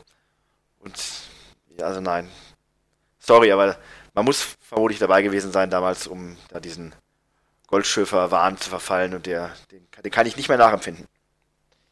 Da rinnt mir doch glatt eine Träne ein Auge herunter. Ja, warte ab, ich habe zu späteren Titeln, die hier kommen, noch weitere an tränenrührige Geschichten. Also Vielleicht auch noch äh, ja, vielleicht auch zum Spiel Baldur's Gate 2. Ähm, äh, konnte man dort eigentlich, wie schon beim ersten Teil, also die Profilbilder und äh, die Sprachsamples, die im Spiel vorkamen, austauschen? Nein. Um so einen höheren Grad der Immersion zu erreichen. Nee, das, das, das muss, da musst du dich vertun. Nein, so. du hast natürlich recht. Das war für mich als, ähm, ja, ich bin ja mit Teil 2 eingestiegen in die Baldur's Gate Reihe, die ja dann auch die Ende fand mit Teil 2, ähm, eingestiegen und äh, das war für mich das Tolle. Das eigene Foto reinbringen, die eigenen Sprachsamples dann, äh, man hat sich ja wie so ein klein wenig wie ein Programmierer gef äh, gefühlt, weil das war ja nicht ganz so, ganz so easy, sage ich jetzt mal. Das ist nicht so wie heute, einfach äh, einfügen und ab die Post. Und das war ganz toll. Und ich war damals auch wirklich so ein bisschen in dieser, in dieser Welt drin. Ich habe diese äh, Romane von der Schwertküste gelesen, Dritz Dododen, wie man es ein Begriff ist, die Geschichte des Dunkelelfen. Entsprechend war ich auch ein Dunkelelf. Ich hatte damals auch das passende Erscheinungsbild, also ich war schon so ein düsterer Geselle. Ja, und umso mehr Spaß hat mir das Ganze dann gemacht. Und äh, ich war natürlich ein wenig Final Fantasy geschädigt, wenn man so möchte. Darum war das Spielprinzip für mich schwer zu begreifen und ich habe einige Anläufe gebraucht, um reinzukommen, aber dann hat wirklich den Suchtfaktor geweckt und tolle Atmosphäre, schöne gezeichnete Welten, klasse Figuren, einfach ein tolles Spiel. Ja, jetzt rennt eine Freudenträne das andere Auge herunter. Also hast, wieder, hast du die Emotionen wieder ausgleichen können. Das freut mich gerade sehr. Gut. Mal sehen, mal sehen, wie es weitergeht. Forgotten Realms, Icewind Dale. Ja, schlägt in die gleiche Kerbe. Ja, absolut. Äh, weil ja auch in dem gleichen fiktiven Universum spielend Schwertküste, Dungeons and Dragons und ähm, ja, wenn man schaut, die Macher von Fallout 2 und Planescape Torment waren auch hier am Werk. Also Landscape Torment. ja, das wäre jetzt ein drittes Auge, aus dem eine weitere Träne fließen könnte. Das wäre jetzt vermutlich nicht verkehrt. Ich habe Eismodell nie gespielt. Ich dachte immer, das wäre so eine Art Fortsetzung oder ab, ab, ja, Abklatsch nicht, aber äh, Spin-off zu Baldur's Gate, weil es halt relativ ähnlich aussah. Habe ich allerdings auch gedacht. Dachte, das wäre ein Add-on gewesen oder sowas. Nun ja, steht aber wohl für sich. Eigenständig da, ja. Naja, ähm, Vampire the Masquerade Redemption. Der Erstling und ähm, ja, der Erstling, der zweite Teil Bloodlines hieß der, glaube ich. Äh, heißt, heißt der ganz bestimmt. Denn der zweite Teil ist einer meiner absoluten Lieblingsspiele, aber dazu komme ich an späterer Stelle, beziehungsweise in einem anderen Podcast nochmal dazu.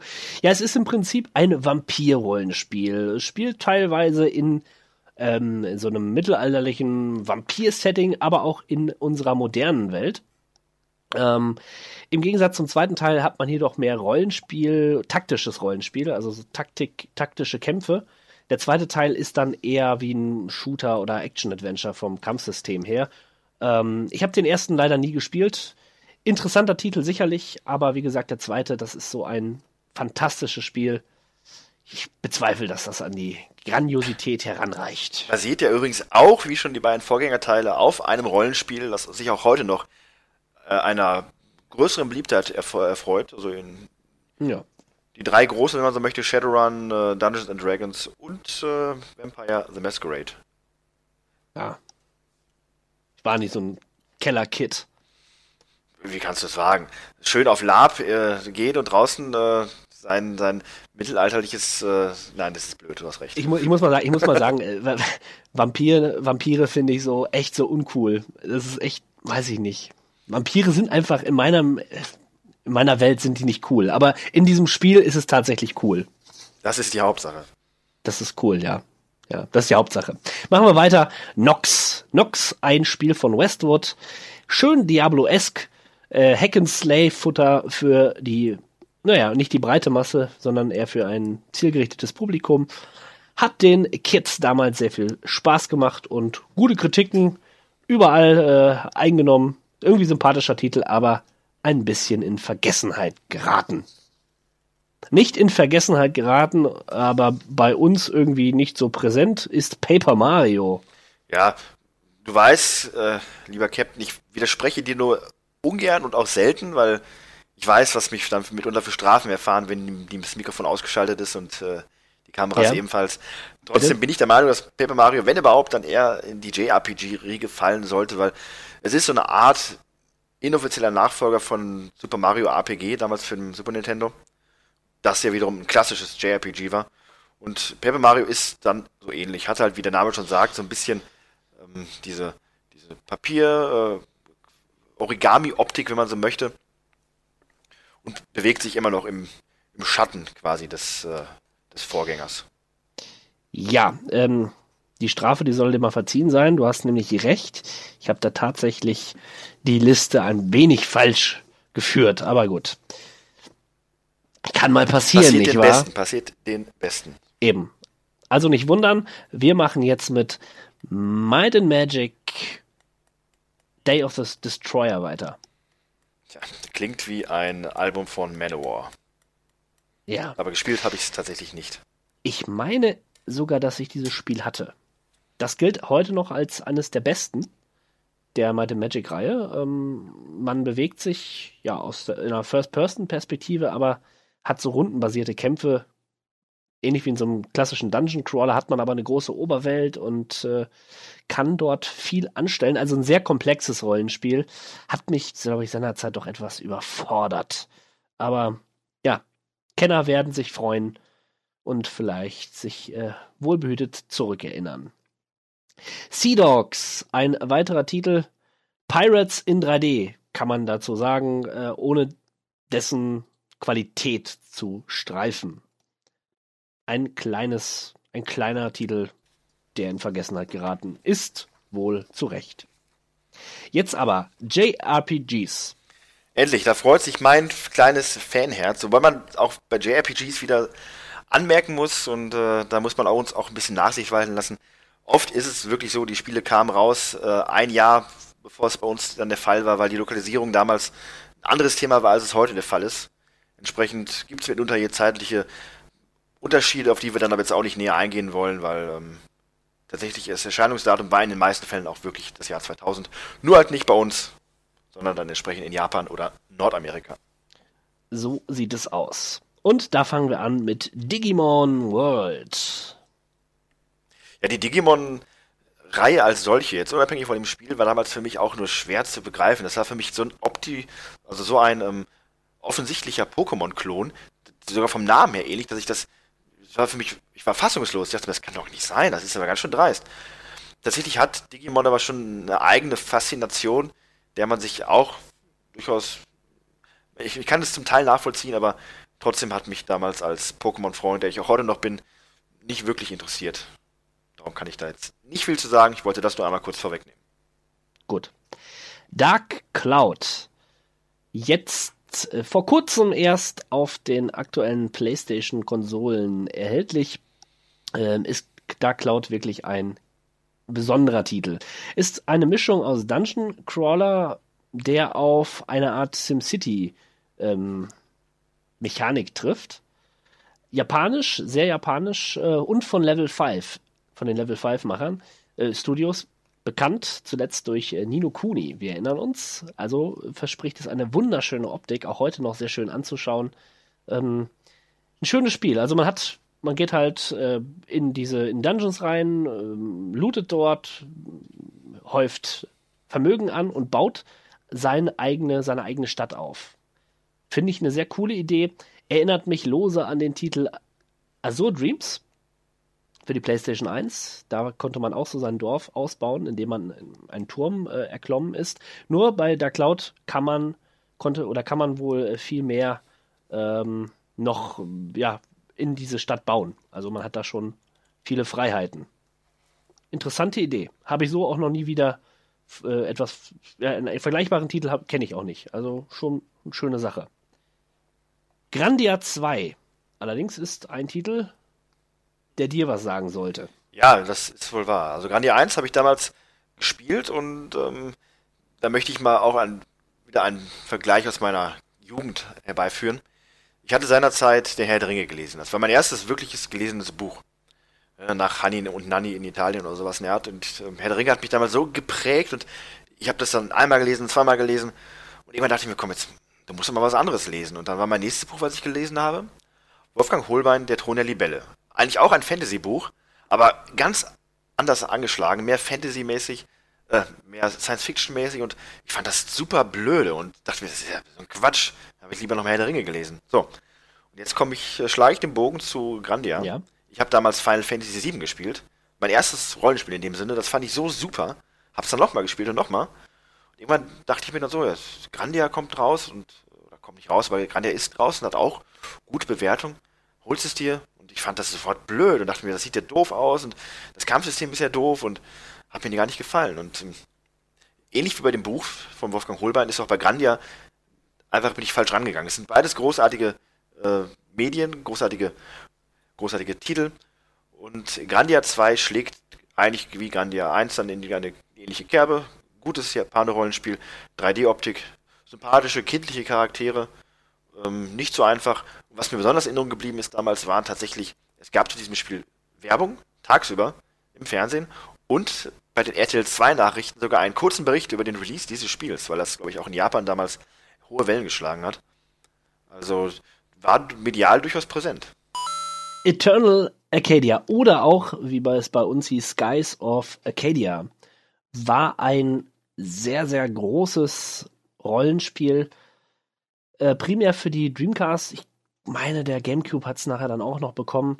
Ähm, dort versetzte uns das Spiel in die Lage eines Luftschiffs-Captains, des Captain eines Luftschiffes, der ja quasi eine, eine Welt bereisen konnte samt ähm, in den Wolken befindliche Kontinente und darauf Städte. Man konnte sich äh, ja frei bewegen quasi auf dieser, dieser Oberkarte und Zufallskämpfe, rundenbasiert, sehr klassische Formel, ähm, ist auch so ein kleiner Schatz, den Fans eigentlich kennen sollten und auch mal gespielt haben sollten. Absolut. Und wer keinen Dreamcast hat, sondern nur ein Gamecube, wärmstens ins Herz gelegt, weil das ist eins der wenigen wirklichen Highlights im Rollenspielen-Genre für diese Konsole. Nur zu empfehlen. Damals der gute The Hock hat sich das geholt, auch unter diesen Voraussetzungen, weil er wusste, es kommt nicht viel Rollenspielmäßiges raus. Er hat dann davon erfahren und war dann durchaus auch davon begeistert. Also, wenn der, der Hock hier wäre, er würde es den Leuten empfehlen. Ah. Vagrant Story. Coole Optik, äh, mal was anderes, weil ähm, mir am präsentesten ist halt die Präsentation gewesen. Die Figuren haben sich halt in äh, so stylistischen Sprechblasen unterhalten und hatte einen etwas erwachseneren Look, als man es vielleicht von Final Fantasy gewöhnt war. Es war etwas düster, auch als ähm, von der Optik her, als jetzt sage ich mal Final Fantasy oder, oder das gemeinhin bekannte JRPG. Hatte ein bisschen mehr Dreck unter den Fingernägeln. wenn man Es so ist möchte. auch von Squaresoft, äh, vielleicht kann man das so, sollte man das so dazu sagen. Ja, irgendwie inhaltlich kann ich da gar nicht so viel zu sagen. Wie gesagt, das, was du auch schon meintest, die Präsentation war da alles. Man fand es irgendwie cool, aber es ist, glaube ich, ist es in Deutschland erschienen? Soweit ich weiß, ja. Ja? Ähm, nicht nur Okay, soweit ich weiß, meine ja, Schwester hat das, wenn ich mich nicht täusche. Und äh, interessant ist auch, aber das, da bin ich jetzt auf ganz dünnem Eis, aber ich weiß, dass die Vagrant Story Welt in der Final Fantasy Welt auch ähm, äh, vorhanden ist. Ich meine, Final Fantasy 12 oder 13 spielt auch in dieser Welt und auch ein Final Fantasy Tactics Titel. Also das ist ähm, interessant miteinander verknüpft. Ja, schön. Persona 2. Eternal Punishment. Ja, die, die große Unbekannte. Persona, äh, eine höchst populäre Reihe mit vielen, vielen Ablegern, äh, die ich persönlich nie gespielt habe oder auf den Spielen, die ich noch nicht gespielt habe, der Liste und gerne mal spielen möchte, relativ weit oben steht. Ja. Persona 2 ist aber auch dann einer der Titel, die bei uns in Europa nie erschienen sind, was es dann auch etwas schwieriger machte, daran zu kommen. Seinerzeit zumindest. So ist das.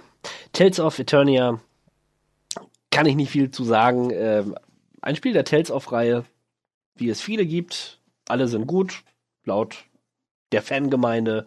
Und ja. Da sind wir auch schon bei den MMO. Oh, du hast noch was? Ja, äh, eingangs erwähnt, ähm, dass der Verzug der Lokalisierung führte auch dazu, dass ein großer Titel erst bei uns im Jahr 2001 erschienen ist. Im Rest der Welt, die konnten sich schon im Jahr 2000 erfreuen an Final Fantasy IX, dem Schwanengesang, wenn man so möchte, von äh, Square für die PlayStation 1. Der letzte Teil der großen Reihe. Und es war wiederum dann ein, äh, ein, Throwback, wenn man so schön neudeutsch sagen möchte, Äh, orientierte sich wieder stark an der Orientierung, äh, orientierte sich stark an der Orientierung, orientierte sich stark an der Ausrichtung der ersten Teile, was auch so die, ähm, Klassenverteilung der Figuren anging, vom Drachenkrieger bis hin zum Dieb und Weißmagie, rote Magie, schwarze Magie. Selbst Figuren aus den ersten zwei Teilen tauchten da wiederum auf. Ich glaube, der Hauptbösewicht zum Beispiel, den kannte man schon aus den ersten Teilen. Also das ganze Spiel sollte nostalgische, nostalgische Erinnerungen entwickeln oder sagen wir es mal so, dieses Spiel ist die nostalgische Erinnerung einer Spielreihe. Und so fühlt es sich an. Es hat einen ganz eigenen, mitunter auch ähm, melancholischen Charme, der das ganze Spiel durchzieht. Sei es von der Optik her, sei es auch von der Musik her. Für ich fand es zuerst nicht so gut, aber hat im Laufe der Jahre wirklich auf mich auch einen besonderen Reiz äh, ausgeführt und das spiele ich heute auch noch wieder richtig gerne. Hat das auch so eine schöne Oberwelt, wie es Final Fantasy VII seinerzeit hatte? Wenn man das so sehen möchte, dann ist das das letzte Final Fantasy Spiel, was so eine schöne Oberwelt hat. Du hast äh, verschiedene Flugobjekte gehabt, mit denen du dich später fortbewegen konntest. Basiert ja auch so ein bisschen auf diesen äh, der Technik der, der, der Flugobjekte, die Leute sich damals durch die Gegend bewegt haben. Also wirklich echt, echt schön. Was mich nur ein bisschen störte damals, war auch wieder die Lokalisierung. Ähm, weil es halt nicht möglich war, bestimmte Akzente ähm, rüberzubringen in der Sprache, haben sich die deutschen Übersetzer dazu entschieden, dass die nicht in so einer Art schottischen oder irischen Akzent oder sonst wie Akzent reden, sondern die sprachen dann bayerisch oder, oder sächsisch und äh, das hat mich doch so ein bisschen rausgeholt, weil das war zum Glück halt nur für so ein paar äh, Side-Charaktere, die auch dann teilweise nur für also Comedy Reliefs waren, aber nichtsdestotrotz fand ich das jetzt nicht ganz so cool. Na gut, das Aber das ist nur ein ganz kleiner Makel an einem sonst ganz hervorragenden Spiel. so, so ist es wohl. Ja, ich äh, werde das auf jeden Fall nochmal nachholen.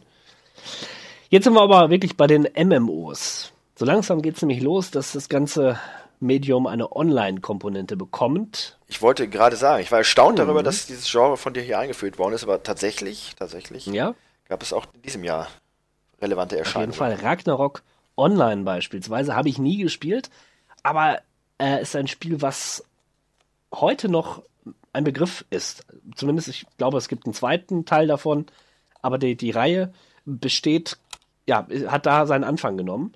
Ähm, so ein ähm, relativ klassisches Fantasy-Online-Spiel. Ähm, ja, interessant, ne?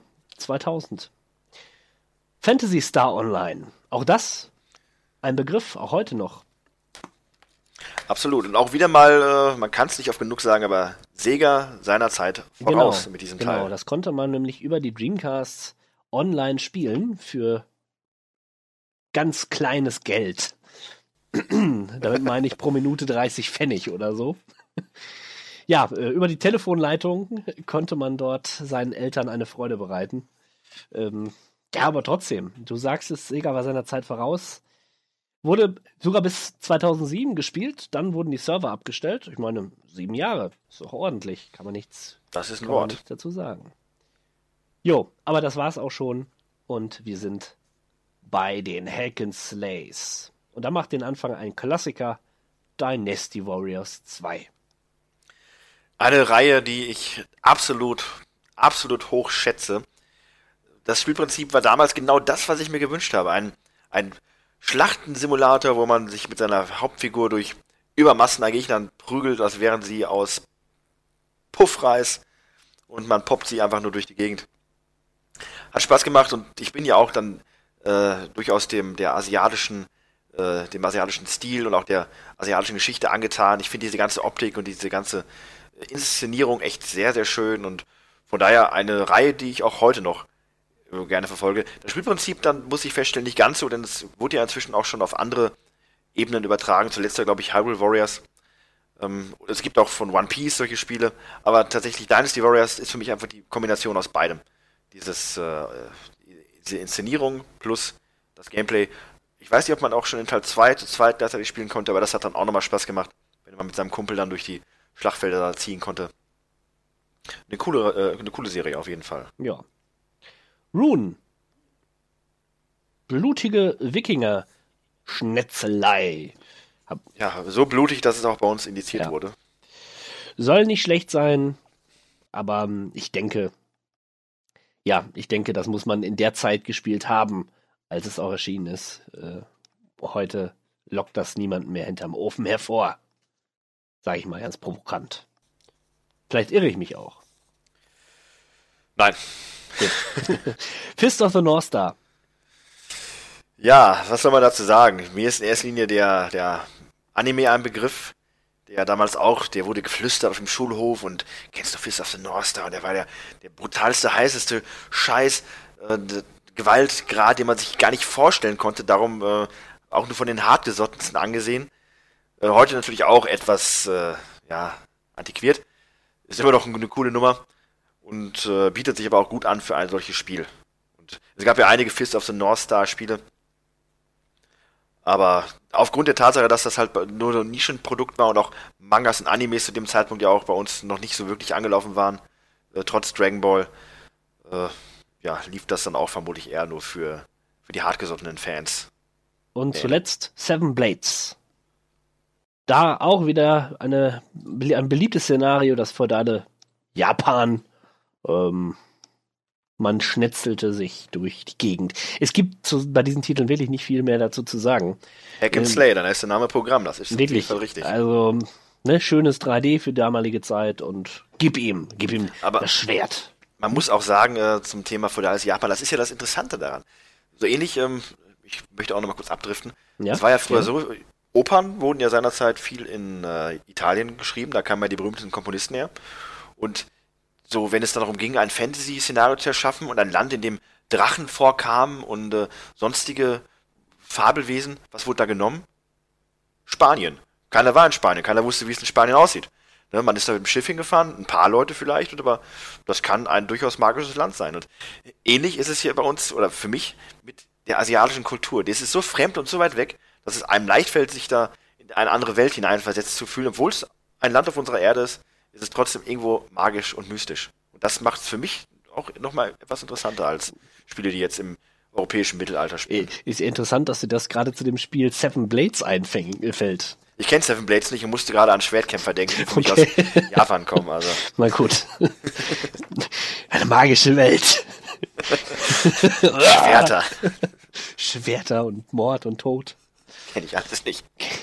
Shooter. Ja, endlich, endlich sind wir bei den Shootern. Und da macht den Anfang ein äh, gewisser Geheimagent James Bond. Die Welt ist nicht genug. Ja. Auch ähm, hm, nett gewesen. Ja, man hat äh, vielleicht gewartet auf ein zweites Golden Eye, aber ich glaube, da war auch nicht mehr Rare mit äh, Nein. entwickelt. Das war dann tatsächlich mehr so ein klassischer, wirklich an den Film angelehnte äh, Inszenierung. Man war Golden Eye auch, aber eher so, wie man es heute kennen würde und machen würde. Kam dann aber, glaube ich, nicht ganz so erfolgreich an oder nicht ganz so gut. Ich weiß, dass, ich's dass ich es gespielt habe, aber ich kann mich an nichts erinnern. An gar nichts. Ähm, apropos Rare, das nächste Spiel ist von Rare und basiert lose auf der Mechanik von 007 und auch die Prämisse ist eine ähnliche. Perfect Dark. Perfect Ja. Dark. Ich wollte gerade sagen, nicht nur lose, weil das ist, ist quasi der Nachfolger. Äh, eher noch geistiger Nachfolger von Golden Eye als äh, Ja. was hatten wir vorhin als Beispiel? Jedenfalls, das ist quasi GoldenEye in einem anderen Setting und wird heute noch gespielt und äh, ich glaube, es gibt einen ultra, ultra Schwierigkeitsgrad-Contest, wo die Leute sich drum streiten, das zu schaffen und es hat bis heute noch keiner geschafft, auf diesem Grad durchzuspielen. Also für die Hardcore-Gamer da draußen immer noch eine große Oh, Herausforderung. das werde ich, das werde ich mal in Angriff nehmen, würde ich sagen. ja, ich habe auch damit dich jetzt explizit gemeint. Mhm. Ich kenne ja deine Skills. Ja. Nicht in Deutschland erhältlich gewesen, ne? Muss man dazu sagen. Wundert mich nicht, wundert mich nicht. Ja. Ja, ein Klassiker steht auf der Liste. Half-Life mit der Mod. Add-on oder wie auch immer, wie man es nennen möchte. Counter-Strike. Counter-Strike, Counter-Terrorism. Oh Mann, ey. Ja, das Einzige und das Beste, was mir dazu einfällt, ist A Gamers Day. In der Tat, mehr braucht man dazu eigentlich auch nicht sagen, wer Gamers Day kennt, der hat die Essenz von Counter-Strike verstanden. Genau. Das, das, den Lifestyle und äh, tatsächlich war das auch eines der wenigen Spiele. Ich habe nicht viele LAN-Partys gemacht, aber zu drei Vierteln waren diese LAN-Partys dann auch mit Counter-Strike gefüllt. Äh, es hat dann hat Spaß gemacht und Super. Macht auch noch Spaß. Tatsächlich Ja. möchte ich noch mal die Lanze brechen.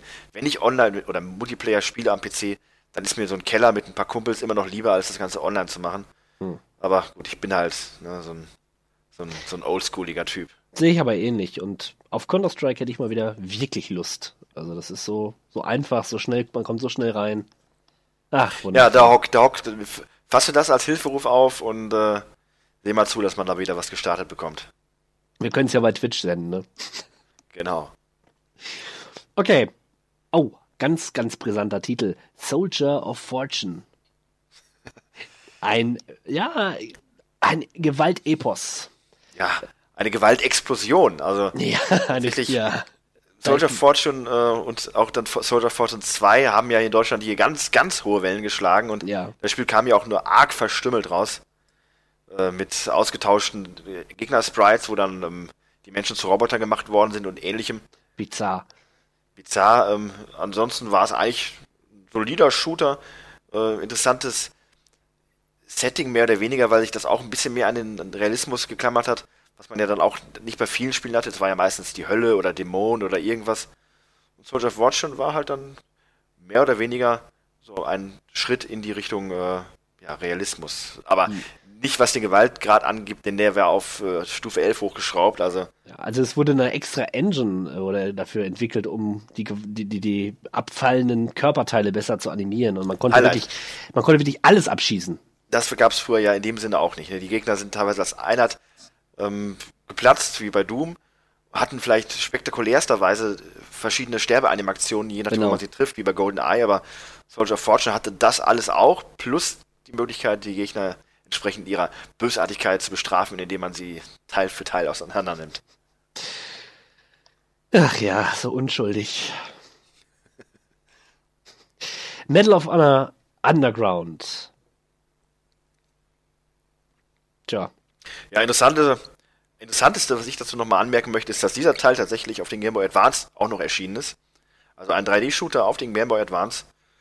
Äh, interessant, wobei ich glaube, dass sie das Teil als äh, äh, 2D-Sidescroller konvertiert haben. Aber nichtsdestotrotz erschien das auch auf den Game Boy. dann haben wir Alien Resurrection, der Nachfolger zu der famosen Alien Trilogy. Tja. Leider habe ich den Titel nie gespielt. Ich wette, das ist ein ganz guter Shooter. Ja, wo Alien draufsteht, ist zumindest meistens eine ganz gute Atmosphäre drin. ein, ich habe noch nie ein schlechtes Alien-Spiel gespielt. So ein richtig schlechtes Alien-Spiel.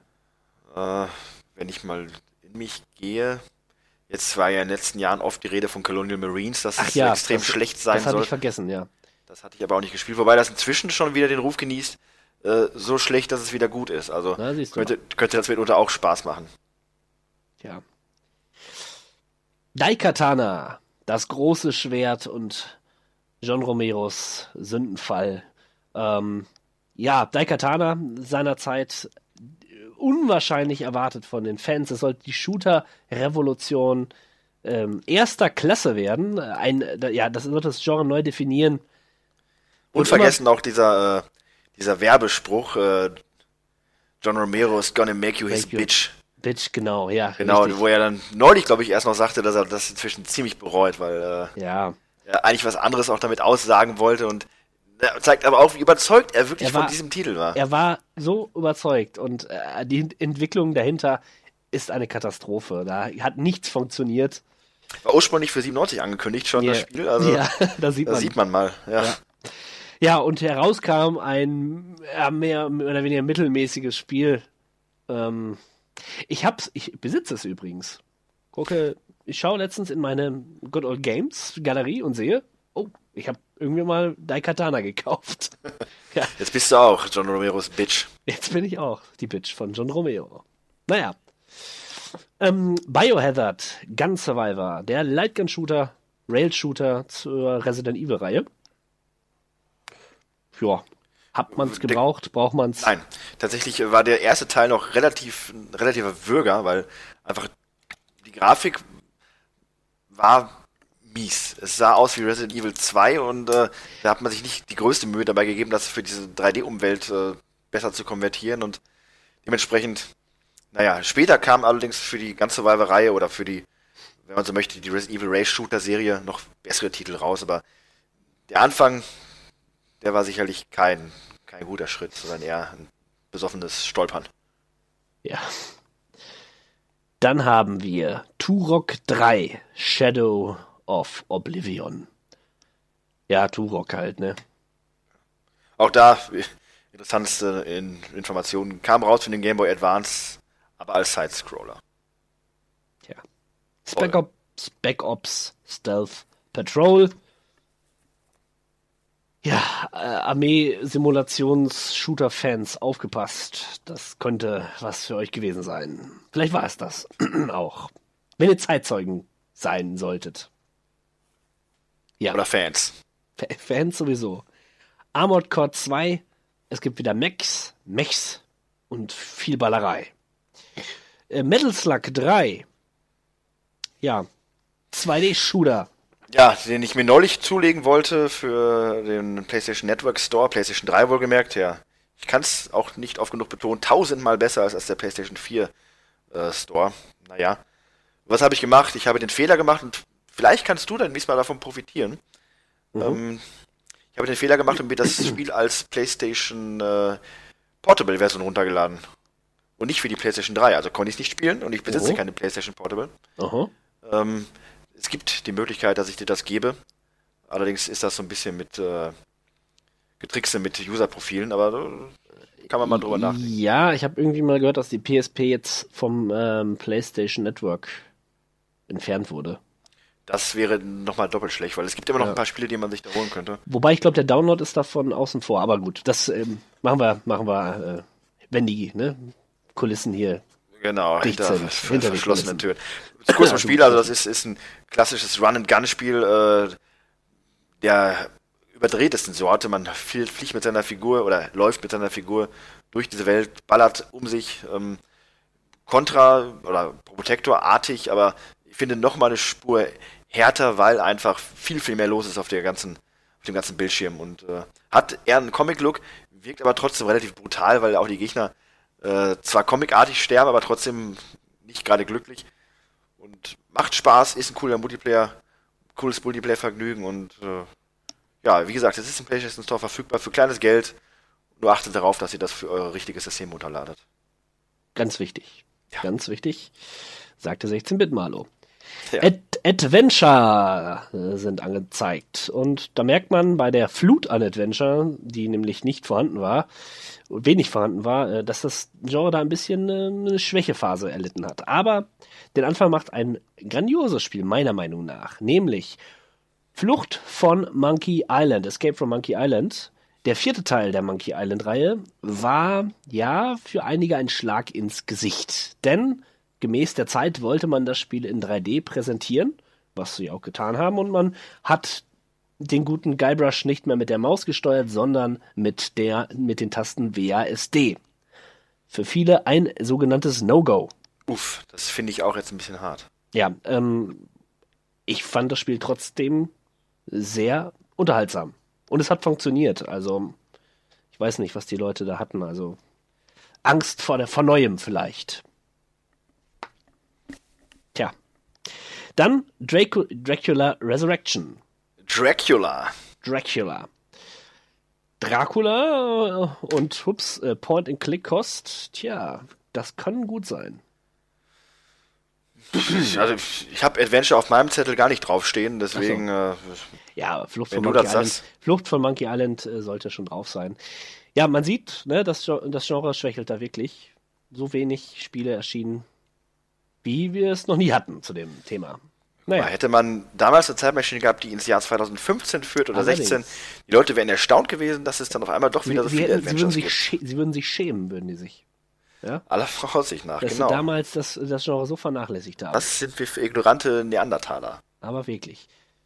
Stattdessen boomt das Strategie- und Simulationsgenre mit Command Conquer, äh, Red Alert 2 Ja, Da muss man, glaube ich, nicht viel zu sagen. Es äh, baut dann auf auf der alternativen Geschichtsschreibung, die dann Lammstufe Rot 1 gesetzt hat.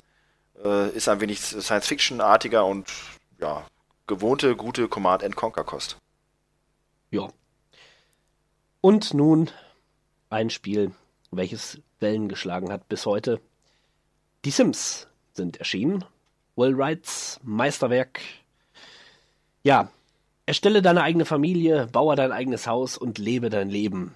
Konnte ich mir damals gar nicht vorstellen und wie vermutlich Millionen andere Spieler auch, war ich vom ersten Moment an gefesselt. Fantastisch. Auch wenn man die ersten Male damit verbracht hat, ähm, die Familie nicht leben zu lassen, sondern eher das Gegenteil. Man hat sie eingesperrt, äh, verbrannt oder was man noch, oder ja, die, die Leiter vom Swimmingpool entfernt, dass sie dort ertrinken. Ich hatte mir einmal ein, äh, ein ganzes Familiengrab gebaut. Einen Massenmörder quasi. Ich dachte, kann man das noch anders spielen, dieses Spiel? Also ich dachte, das wäre der normale Modus. Ich habe ich hab mir Nachbarn eingeladen und die dann irgendwo auf den Dachboden gelockt. Zack, Tür weggenommen und gewartet. Grausam. Die Sims. Ja, Der also Massenmörder-Simulator. Muss mal wirklich sagen, es wird ja mal gesagt, dass es ein Spiel, Frauenspielen ist und so weiter. Ach, mein Gott. Die Sims ist für jeder Mann und jeder Frau. Es ist eine grandiose Idee. Wirklich ein fantastisches Spiel. War es schon damals mit dem ersten Teil. So kreativ und so unterhaltsam. Ja, und es, ich habe immer so Schübe, immer mal wieder hole ich die Sims hervor und spiele dann. Ja, geht immer. Civilizations Call to Power 2. Ja, ähm, interessanterweise heißt es nämlich nicht mehr Civilization, sondern das heißt nur noch Call to Power 2. Ja. Denn äh, die haben die Namensrechte verloren an Civilizations. Interessanterweise. Gut recherchiert, mein Lieber. Ja, da war ich mal ganz naseweiß. Mhm. Kann aber dazu sonst nicht viel sagen, weil ich diese Art der Spiele bis heute nie wirklich gespielt habe. Ich war immer mehr, äh, wenn äh, Strategie, dann hauptsächlich äh, Krieg. Und nicht noch Wirtschaft und sonstige Dinge. Na, den ersten Teil von Civilization mochte ich. Aber mehr kann ich da auch nicht zu sagen. Anstoß 3. Ha. Anstoß 3, da könnte man einen ganzen Podcast herumgestalten, warum dieses Spiel so unendlich großartig ist. Es ist keine sieben Tage her, da saß ich noch beim guten Hock daheim und wir haben uns einen ganzen Tag damit äh, verbreitet und eine ganze Nacht Anstoß 3 wieder zu spielen. Äh, nicht, weil wir mal wieder Lust drauf hatten, sondern weil das das Spiel ist, was uns und auch viele, viele andere Spieler seit Jahren begleitet ist. Damit haben die Fußballmanager quasi ihren Höhepunkt erreicht und wurden danach nicht mehr wirklich besser. Vielleicht äh, ein wenig tiefgründiger in manchen äh, EA späteren Teilen von dem FIFA Manager, aber so gut und so spielbar und einfach so langzeitmotivierend wie Anschluss 3, das gab es danach nie wieder. Also wer auch nur ein bisschen Spaß hatte an Managern und wer Anschluss 3 nicht kennt, ich glaube, es gibt keinen Anschluss 3 nicht kennt, der, der muss das gespielt haben. Und es macht immer noch Spaß und äh, es gibt einen Netzwerkmodus, wenn man ihn denn zum Laufen bekommt, der auch sehr, sehr cool ist. Darüber hinaus gibt es heute, bis heute noch eine aktive Szene, die auch immer wieder die neuen Saisondaten zur Verfügung stellt. Also äh, der Editor ist auch sehr, sehr umfangreich. Und wenn man sich nicht darum kümmern möchte, kein Problem. Es gibt ein ganzes Team an Leuten, die machen das mit den ganzen aktuellsten Daten. Ach, was ein Spiel, da habe ich Tage, Wochen mit verbracht. Das, das war quasi mein Diablo 2. Ob es wohl einen Baseball-Simulator gibt, äh, beziehungsweise ähm, äh, Baseball-Manager? Interessante Frage. Der die Qualität glaube, eines Anstoßes 3 besitzt. Generell glaube ich nicht, dass es sowas gibt. Ähm, wenn, dann wäre das ja ähnlich wie es eigentlich auch die Fußballmanager sind, eine regionale Sache, weil das gibt es bei uns in Deutschland und das gibt es, meine ich, auch in Fra äh, Amerika, äh, Amerika, in England relativ viel. Aber andere Länder haben jetzt, glaube ich, nicht so die große Fußballmanager-Tradition. Deswegen, ich weiß nicht, ob der Amerikaner als, als solcher Spaß hat an, einer, an einem Sportmanager in dem klassischen Sinne oder ob er das einfach nur als Dreingabe gerne spielt zu einem ähm, NBA Live oder äh, zu einem halt zu einem, zu einem Action-Sportspiel. Im Moment Sega hat doch ganz viele, ne? Ganz viele Simulatoren auch. Was, ich glaube, aber Fußballsimulatoren. Äh, Manager.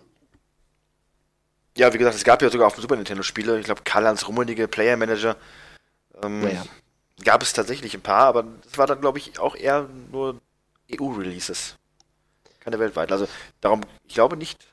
Wenn ihr das wisst, wenn ihr einen Fußball oder einen, oder einen Baseball oder sonstigen amerikanischen Sportart Manager kennt, reinen Manager, dann, dann lasst es uns wissen und schreibt es in die Kommentare. Aber ich behaupte, das gibt's nicht. Risiko 2.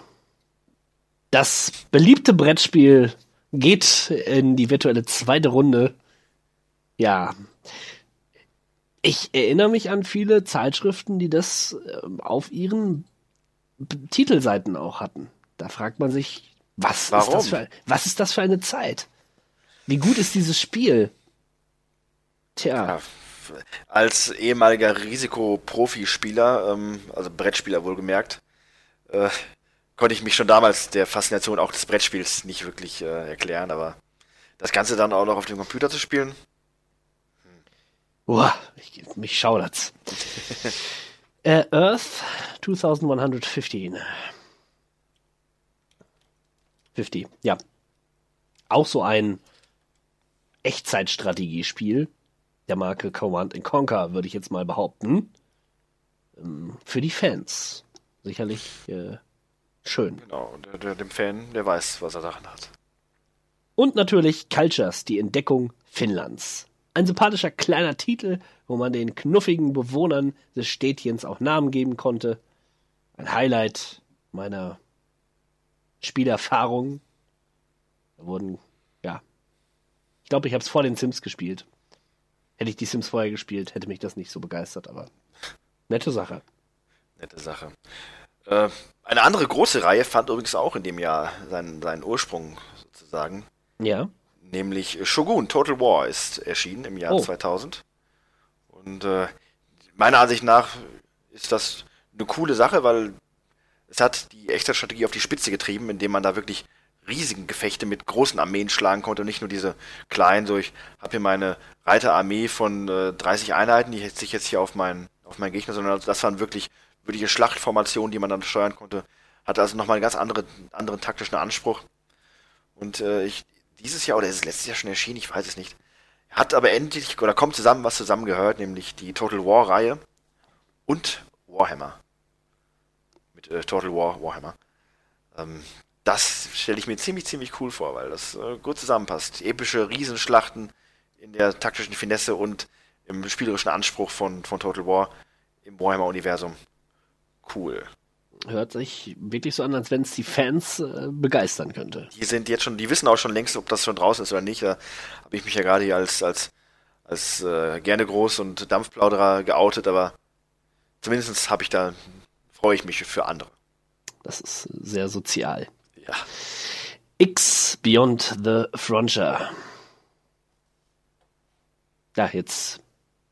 Ja, jetzt weiß ich auch nicht. Macht nichts. Ich weiß nicht. Kenne ich gar nicht. Ja. Ähm, dann kennst du aber ganz sicher StarCraft 64. Ja, ähm, das kenne ich nicht. Ähm, ich kenne StarCraft und war dann irgendwann mal erstaunt, dass das tatsächlich auf den N64 portiert wurde, was ich relativ mutig und gewagt finde. Denn ähm, Konsolen im Allgemeinen halte ich jetzt nicht unbedingt so geeignet für Strate Echtzeitstrategie. Und der Controller von dem N64, ha, nun ja, er hat einen Analog-Knüppel, aber ich, ich bin trotzdem mal gespannt, wie das sich äh, spielen lässt. Also es gilt bei der Spielerschaft als sehr gut spielbar. Es hat eine hohe Fanbase gehabt oder hat sie vielleicht immer noch. Soll kein schlechtes Spiel sein, auch auf dem 64 nicht. Ja, dann verlassen wir aber Noch ein kleine, Ja? kleine, für mich wichtige Nachträge. Ähm, Zum einen, ähm, Heroes of Might and Magic 3 kam raus. Das ist jetzt für mich direkt nicht von äh, besonderer Wichtigkeit. Indirekt aber schon, weil auf diesem Spielprinzip quasi eins meiner Lieblingsspiele fußt, nämlich Disciples 2. Also so ein äh, rundenbasierender Strategie äh. Und das halt in der Might and Magic Welt äh, hat durchaus damals seine Freunde gehabt und hat sie immer noch und ich weiß es nicht genau, Teil 3 oder Teil 4 stellten auch damals für diese bis heute noch laufende Reihe den Höhepunkt. Auch bis heute noch da. Also da ja, hat sich Disciples kein schlechtes Vorbild genommen. Und wo wir schon dabei sind, bei großartigen Spielen, ähm, Age of Empires kam im Jahr, bekam im Jahr 2000 das Add-on The Conquerors spendiert. Wo dann, äh, ich glaube, die indogenen Völker wie die Maya und die Azteken hinzukamen und auch die Spanier. Äh, hat das Ganze dann nochmal um eine taktische Komponente erweitert. Spanier sollen ja angeblich das stärkste Volk dann sein, aber trotzdem geht nichts für mich und, äh, über meine Byzantiner. Aber das hat das Ganze dann nochmal um ein paar neue Kampagnen erweitert, äh, neue äh, Fraktionen logischerweise. Und ja, hat ein ohnehin perfektes Spiel nochmal weiter abgerundet. Das war es dann aber jetzt auch wirklich mit Strategie. Gut, dann noch mal ein ganz, ganz kurzer Ausflug äh, in die Weltraum- und Flugsimulation, beziehungsweise wir sind jetzt nur im Weltraum. Ich äh, konnte ein Spiel namens Star Trek Amarda eruieren. Ja, und die Science-Fiction-Weltraum- und Flugsimulationsfreunde sind dir dankbar. Ja, das war's aber auch schon. Auch das Genre nicht wirklich vertreten. Nach der großen Wing, Wing Commander und X-Wing und wie sie alle heißen, kommt jetzt erstmal nichts. Mal sehen, wie es in den Folgejahren weitergeht. Ja, wir sind aber noch lange nicht durch, sondern wir lassen jetzt die Reifen qualmen. Bei den Rennspielen geht's los. Vorzugsweise Fun Racer, die wir hier haben. Ja, das inoffizielle Jahr des Funracers, auch das Jahr 2000 genannt. Also da So. gibt's einiges. Das könnte man so sagen, genau. Unter anderem Walt Disney's World Quest Magical Racing Tour. Ja, wie der Name schon suggeriert, äh, fährt man hier mit Disney All-Stars um die Wette. Minnie Mouse und Co. Dann auch in klassischer Mario Kart-Manier, was wir, glaube ich, heute noch öfter sagen werden. Ähm, denn viele dieser Spiele befinden sich in klassischer Mario Kart, äh, klassischen Mario Kart-Gewand. Aber nicht viele kommen an die Klasse heran und das war auch für mich einer der Gründe, warum ich viele dieser Titel auch dann direkt einfach mal nicht gespielt habe, weil warum denn, wenn man doch Mario Kart zu Hause stehen hat? Ja, ähm, nochmal Disney. Mickey Speedway, USA. Ja, wie der Name schon Ist suggeriert, doch äh, wirklich merkwürdig. Also, was, was haben sie sich dabei gedacht?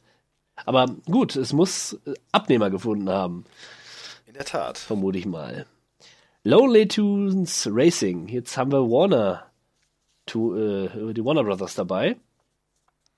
Und nicht nur einmal, sondern auch gleich zweimal. genau. mit äh, Looney Tunes Space Race und äh, ist Woody Woodpecker nicht auch einer von den Looney Tunes Ich, glaub, eigentlich? ich glaube Also, auch. Ja, Dann auch machen Warner. wir den Hattrick hier, Woody Woodpecker Racing. Vor allen Dingen, es sind wahrscheinlich immer dieselben Spiele mit der gleichen Engine, nur mit ausgetauschten Sprites oder so.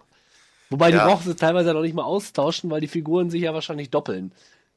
also, Richtig, also Originalitätspreise gewinnt man damit, glaube ich, jetzt nicht so hundertprozentig. Aber gut, vielleicht hat da irgendjemand da genau sein Lieblingsspiel drin oder seine Lieblingsfiguren, darum ist das für ihn was Besonderes. Dann ist es ja toll, dass es diese Variationen gibt, aber für äh, die meisten oder auch mich ist es zumindest verwunderlich. ja. Ja, äh, sympathische Figuren bietet der nächste Racer auf jeden Fall, nämlich Muppet Race Mania. Ja, die Muppets sind auch mal auf Achse. Ähm, gehörten sie damals schon Disney? Ich weiß gar nicht. Wahrscheinlich. Wahrscheinlich. Keine Ahnung. Ich weiß es nicht, aber Ja. Ja, warum nicht auch die? Ich glaube, es gab noch mal einen Muppet Baby Racer. Aber da möchte ich meine Hand jetzt nicht fürs ins Feuer legen. Aber ich glaube, sowas gab's. Ja, und 007 Racing. Klingt interessant. Ähm, Kenne ich jetzt nicht, aber James Bond hatte ja durchaus den einen oder anderen inter- interessanten, äh, fahrbaren Untersatz. Für mich als absolut Nicht-Auto-Kenner Ja, jetzt vielleicht nicht so ganz, äh, ich kann da jetzt nichts vom Stapel lassen, aber vielleicht ist das äh, interessant. ja, vielleicht ist auch Stunt Racer 64 interessant.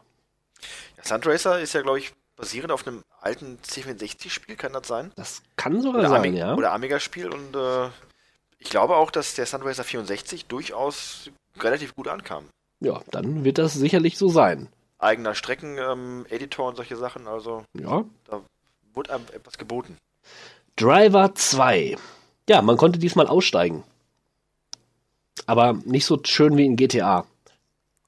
Aber immerhin, ich meine, das war ja mit so der größte Schwachpunkt, den Driver 1 hatte. Und den haben sie dann relativ zielgenau angepackt und ausgemerzt. Ja. Habe ich, hab ich das gespielt? Ich glaube ja. Ich weiß es nicht mehr. Need for Speed Porsche. Nicht zu verwechseln mit Porsche Challenge. Deshalb, den Fehler habe ich nämlich zum erst, äh, zunächst begangen. Ähm, ist aber ein eigenes Spiel. Ja. Tja, ist der Name wohl Programm. Midnight Club Street Racing.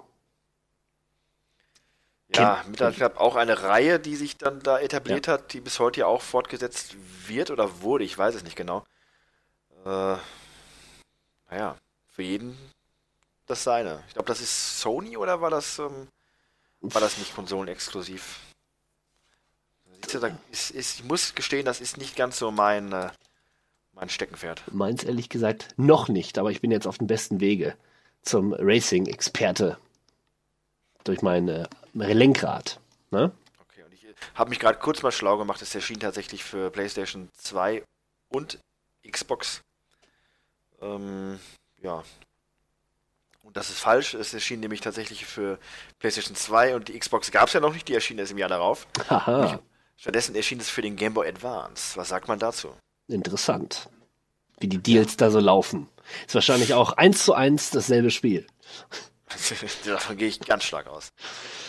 Ridge Racer 64. Ja, die erfolgreiche Ridge Racer-Reihe endlich auch fürs Nintendo 64.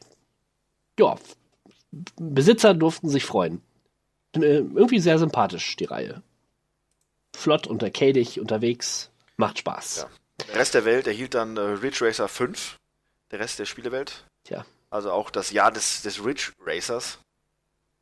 super, super Ridge Racer übrigens. Ridge Racer 5. Ridge Racer 1, mehr braucht man nicht. Ridge Racer 5. Ich muss noch mal gucken, ob es das tatsächlich ist. Ja, Live-Recherche. Ridge Racer 5. Es gab nämlich eins, wo ich mich äh, ein bisschen äh, verguckt hatte. Ja, das. Ja, diese, dieses hübsche Model, was dabei ist. Ach so, das hast du glaube ich schon mal erwähnt. Das war aber ein anderes Zeitreisespiel. Das war noch für die PlayStation 1. Richtig, genau. Wobei, ich glaube, das ist aber auch so ein inoffizielles Maskottchen der Ridge Genau, Reihe. ja, die, äh, ja, ja, richtig, richtig. Nein, nein, ich nehme es zurück. ähm, Aber es ist genau, es ist die, dieselbe Dame. Ich wollte gerade sagen, da bin ich auch viel zu alt für, um mich dann irgendwelche Figuren zu äh, vergucken. Natürlich.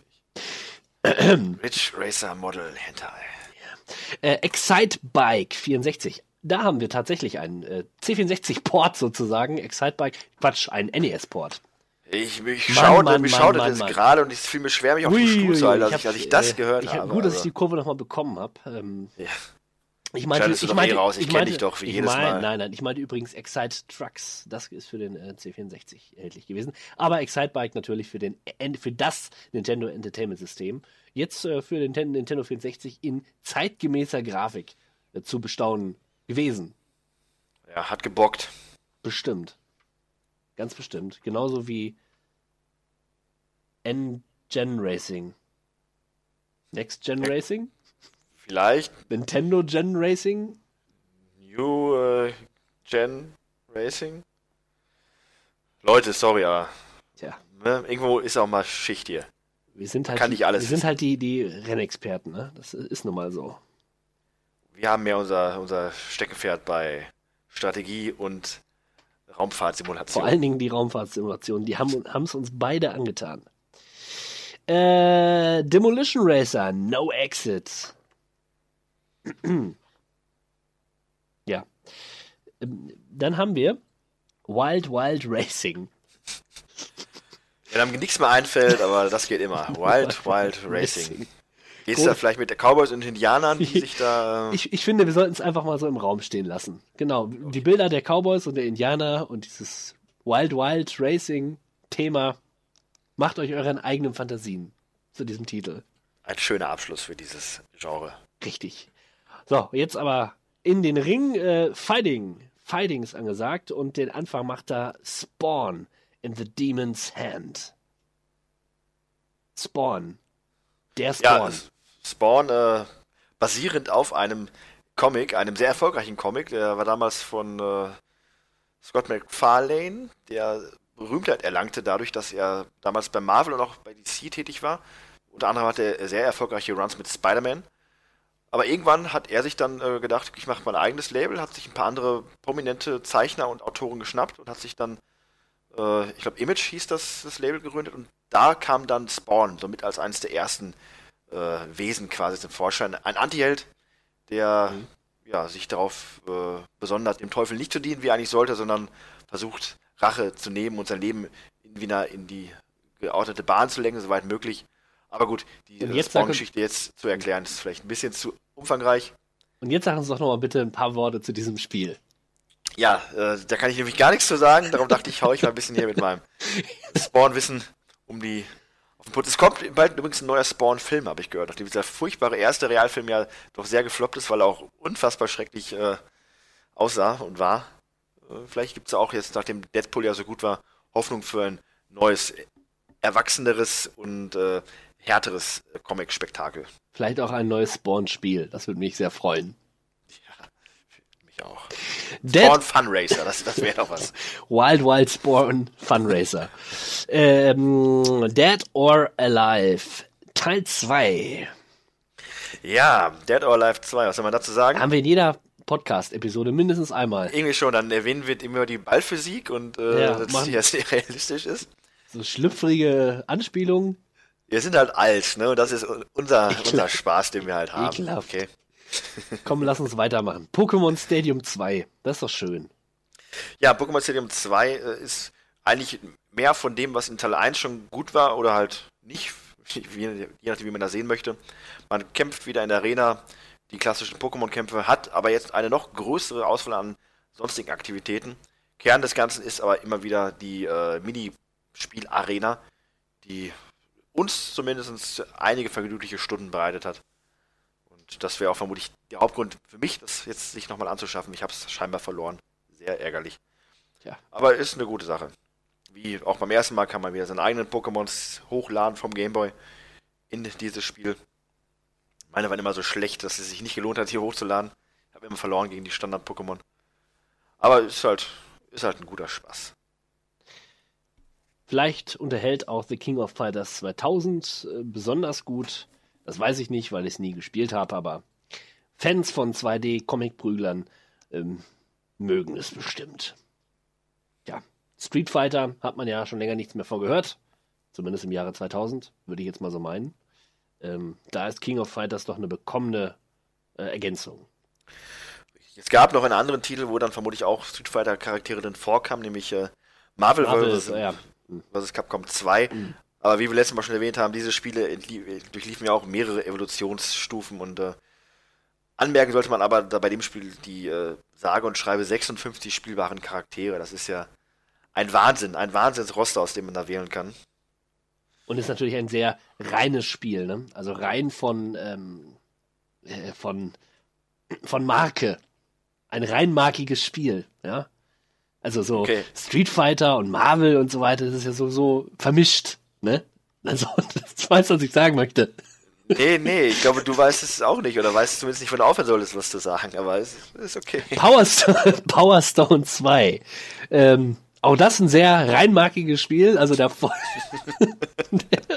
die, die Fortsetzung von Power Stone 1, äh, 3D Arealprügler-Spiel. Wenn wir für jedes Mal, wo wir übrigens zu einem zweiten Teil sagen, ja, ist die Fortsetzung von Teil 1, dafür ein, ein trinken müssten, wir würden, glaube ich, keinen Podcast zu Ende bringen können. Okay, mal das, das wenn es euch stört, schreibt's in die Kommentare, ansonsten über, überdenken wir das nochmal. Ja, man hat ja so seine Floskel, mit denen man sich über den Podcast rettet. Das, ja? das stimmt. Man muss ja irgendwie die Zeit rumkriegen hier. So, so ist das. Ja gut, Power Stone 2, wie gesagt, äh, 3D-Prügler. Ähm, ja, Sport. Sport im Allgemeinen. Dave Mirrors Freestyle BMX. Ja, nachdem ja dann Skateboard sich als absolut verkaufsfördernd erwiesen hat, war dann natürlich auch für alle anderen Trendsportarten wie Snowboarding oder halt auch BMX jetzt die Zeit angebrochen, da äh, ja auf Geld einbringende Territorien vorzutreten. Ja. Habe ich nie gespielt. Ich habe cool. hab tatsächlich die, die ähm, Demo dazu gespielt. Es hat sich angefühlt wie Tony Hawks. Also das quasi eins zu eins. Ja, es, es gab damals ein anderes BMX-Spiel, das war tatsächlich, äh, ich rede jetzt nicht vom BMX XX, dazu kommen wir, glaube ich, im Jahr 2001 oder Mhm. 2002. Mein persönlicher äh, Trendsport-Empfehlung. es gab aber noch ein anderes BMX-Spiel. Ah, das hatte auch, auch so einen ähnlichen Namen. Nicht, nicht Dave, Mirror, sondern so ähnlich wie, äh, ähnlich eingängig wie, wie Tony Hawk. Mhm. Das, das möchte ich aber ähm, jetzt kurz herausfinden. Ja, und während du da suchst, ähm, ja, Kannst du weitermachen, gerne. mache ich weiter. Matt Hoffmans Pro BMX. Ach, Matt Hoffman. Ja, Hoffman richtig. war das. Matt Hoffman. Okay, ich wusste, dass es was mit M war. Gut, dann haben wir das jetzt auch von der Brust weg. Ähm, ja, was ist cooler als BMX und Skateboard? Quasi genauso cool wie beides zusammen. Mindestens genauso cool. Ja? Bin gespannt. Ja. Freestyle Scooter. Also hier diese kleine Roller, ne? Wo man Wow. mit rum, rumgefahren ist. Nämlich Razors Freestyle Scooter. Was für ein Scheiß. Also da wurde wirklich Geld versucht zu generieren. Äh, auf, mit übelsten Produkten. Aber jetzt kommen wir wirklich zu einem Produkt, was äh, Qualität hatte, nämlich die Fortsetzung eines beliebten Spiels. Ne? Tony Hawk's Pro Skater 2. Aha. Ja, und das war eigentlich genau das, was man haben wollte. Das war. Erste war super und was macht Teil 2? Gibt uns einfach noch mehr davon. Mehr Levels, mehr Skater, bessere Grafik, mehr Songs. Äh, das Spiel haben wir tatsächlich ewig gespielt. Größer und Äh. besser. Größer und besser und für mich persönlich das Highlight. Ja. Besser noch als Teil 2, äh, als Teil 3. Der Ja. auch von vielen hochgeschätzt wird. Aber ich spiele Teil 2 eigentlich am liebsten. Das war Kanon, ne? Irgendwie. Sagt man das so? Ja, sagt man so. Ähm, Knockout Kings 2001. Joa. Schöne Box-Simulation. Ja, ich finde es halt auch nochmal interessant, wenn man sagt, Knockout Kings äh, ist ein gutes Boxspiel. Richtige Boxspiele gibt es in dem Sinne ja nicht mehr. Und äh, in dem Jahr erschien dann jetzt auch Ultimate Fighting Championship. Und äh, diese Reihe ist tatsächlich bis heute noch aktiv. Zwar inzwischen auch mit anderen Namen, aber Ultimate Fighting hat sich tatsächlich inzwischen den längeren Atem bewahrt im gegenüber dem, gegenüber dem Boxsport. Ja. Eine andere äh, Körperkontakt-Sportart, wenn man so möchte, das Wrestling, hatte im Jahr 2000 auch eine interessante Entwicklung. Denn zum einen erschien mit äh, WWF No Mercy das letzte N64-Spiel von THQ. Die klassische Engine hat dann ausgedient und ähm, damit war dann halt auch diese Nummer zu Ende auf der Konsole. Dafür erschien aber auch mit WWE SmackDown der erste Teil der bis heute laufenden Reihe. Ich glaube, neulich erschien WWF oder WWE äh, 2K15, 16, ich weiß nicht. Jedenfalls ist das damals der erste Teil der bis heute aktiven Reihe gewesen. Und äh, wenn man ehrlich ist, viel getan hat sich eigentlich auch nicht, aber es ist auch immer wieder ja, anders geworden. Ja, ähm, du hast durch dein, dein Vorpreschen einen kleinen Titel unterschlagen. Und zwar Ready to Rumble Boxing Round 2. Okay, gut. Mhm. Äh, Auch da dasselbe wie bei Tony Hawks. Der Titel macht im Gegensatz zu seinem Vorgänger alles größer und mehr und besser. Ja, ähm, ein arcadiger Boxspaß mit doch einigen technischen Finessen, die man dort anbringen konnte. mit Afro Thunder war ich unbesiegbar. Unbesiegbar. Ich habe mal, ich habe immer, wer habe ich den genommen? Baba, Baba, Baba Fett. die, die, ach, ich weiß es nicht. Aber so, so einen bulligen Schwarzen, der war mal gut. ja, was haben wir noch? Mario Tennis. Mal was ganz anderes.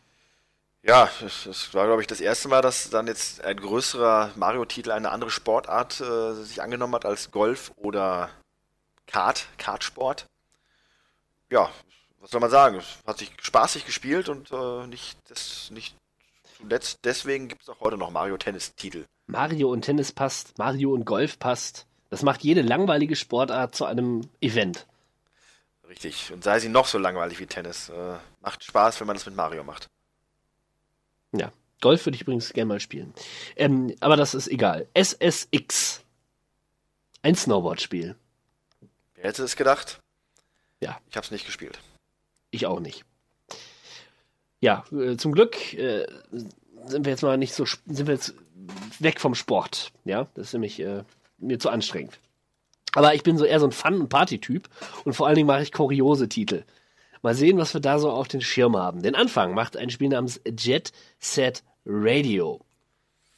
Ja, ähm, da könnte man eher sagen, kurios. Äh, es ist eine Kuriosität geworden, weil es eins der wenigen wirklich großen Spiele war für die Dreamcast, Ja. wenig Leute, wenig Leute gespielt haben. Und äh, neulich erschien das ja quasi nochmal als Remake auf den gängigen Konsolen. Oder nur für die Playstation, ich weiß es gar nicht, aber äh, so langsam kriegt es dann auch die Anerkennung, die es sich damals verdient hat, durch sein wirklich originelles Spieldesign.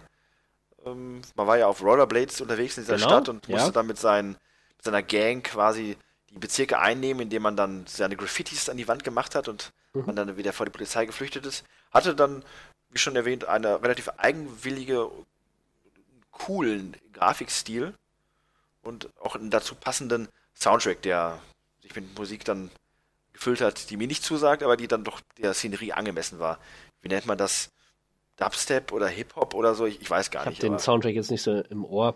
Ja, interessant ist einfach das Narrativ, was da so mit sch- schwingt. Das Tony Hawk war ja, hatte das eine Geschichte? Das ist der zweite Teil? Nicht wirklich. Nein. In dem, in dem Fall gab es sowas, ja, irgendwie seiner Zeit ein bisschen voraus. Genauso wie Frontschweine. Ja. Die Würmer haben ihr kriegerisches Dasein ja immer nur im langweiligen 2D ge gefrönt und ja, die Frontschweine wollten das Ganze dann mal in der dritten Dimension probieren. Ähm, was ist draus geworden? Ich glaube nichts. Ja, ist, der Name ist cool. Ja. Äh, heißt übrigens auf amerikanisch nicht Frontschweine, sondern weiß ich nicht, aber irgendwie anders. dachte- Pigs of War oder so. dachte, jetzt kommt was richtig Cooles. Ja, ich dachte, es wäre cool, aber äh, es ist im, wäre auch im Leben nicht so cool gewesen wie äh, das Spiel Typing of the Dead. Eine Variation zu äh, House of the Dead, Oh logischerweise. yeah. Mhm. Und anstatt, dass man die Zombie-Horden da mit dem, mit dem, mit der Shotgun oder der Barretta quasi ans Leder geht, geht man ihnen sprichwörtlich mit dem Keyboard zum Leibe. Das war nämlich eine Art, äh, ja, Schreibtrainer für Tastaturschreibung und man musste dann entsprechende Wörter abtippen und äh, das recht schnell und wenn man das geschafft hat, dann waren das Treffer für die Zombies und man hat sie dann damit niedergeschrieben, ne? So viel zum Thema, die Feder ist mächtiger als das Schwert. Das konnte man da durchaus wörtlich nehmen. Also ein Spiel, wenn ich so richtig verstehe, mit Bildungsauftrag. Absolut. Einen äh, pädagogischen Mehrwert. Wunderbar. Bitte mehr davon. Ähm, mal sehen, wie viel Pädagogik das Spiel Mario Party 3 bietet. Naja, Kommt drauf an. Äh, Kommt drauf an. Es hat zumindest die Sozialkompetenz gestärkt oder auch nicht, weil man sich öfter mit seinen Freunden dann in die Köpfe bekommen hat. In die Köpfe bekommen hat. Äh, wenn man viel, wenn man oft und viel Mario Party 3 sch- spielt, dann, dann ähm, ja, hat man so ein Vokabular. richtig, genau. Das, äh, ich habe nie Mario Kart, äh, Mario, Mario Karti. Jetzt geht's auch los hier. ich habe tatsächlich Mario Party 3 nie gespielt. Mein erster und eigentlich auch streng genommen einziger Titel ist Teil 4.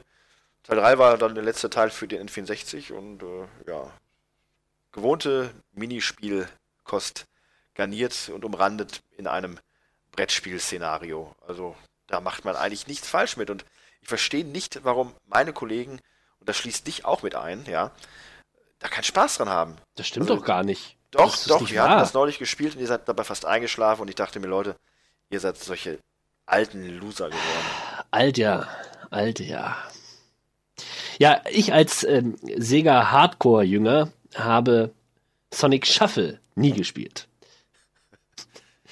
Ja, der traurige Versuch von Sega, äh, einen Mario Party-Klon zu erschaffen, aber auch das hat nicht so ganz hingehauen. Ähm, es hat nicht nur hingehauen, sich einigermaßen am Vorbild zu orientieren, was ja schon zu einem mittelmäßigen Spiel gereicht hätte und das wäre schon in Ordnung gewesen. Nein, es war eine richtige Gurke.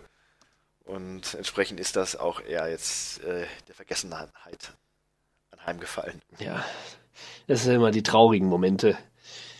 Ähm, naja, vielleicht heitert Ja. mich der folgende Titel auf: Carmageddon 3 TDR 2000. Und im Anschluss direkt daran Carmageddon 64. Ja, der N64 wurde in dem Jahr scheint gut äh, bedacht mit exklusiven Variationen von Auf jeden äh, Fall, ja. Titeln. Äh, Ja, Carmageddon ist bekannt als das gute Laune, äh, als der gute Laune Fahrsimulator. Äh, was soll man sagen? Leute plattfahren und äh, das kam in Deutschland nicht so gut an, aber macht Spaß. Teilweise. Nicht jeder Titel, ich kenne die beiden jetzt ehrlich gesagt nicht.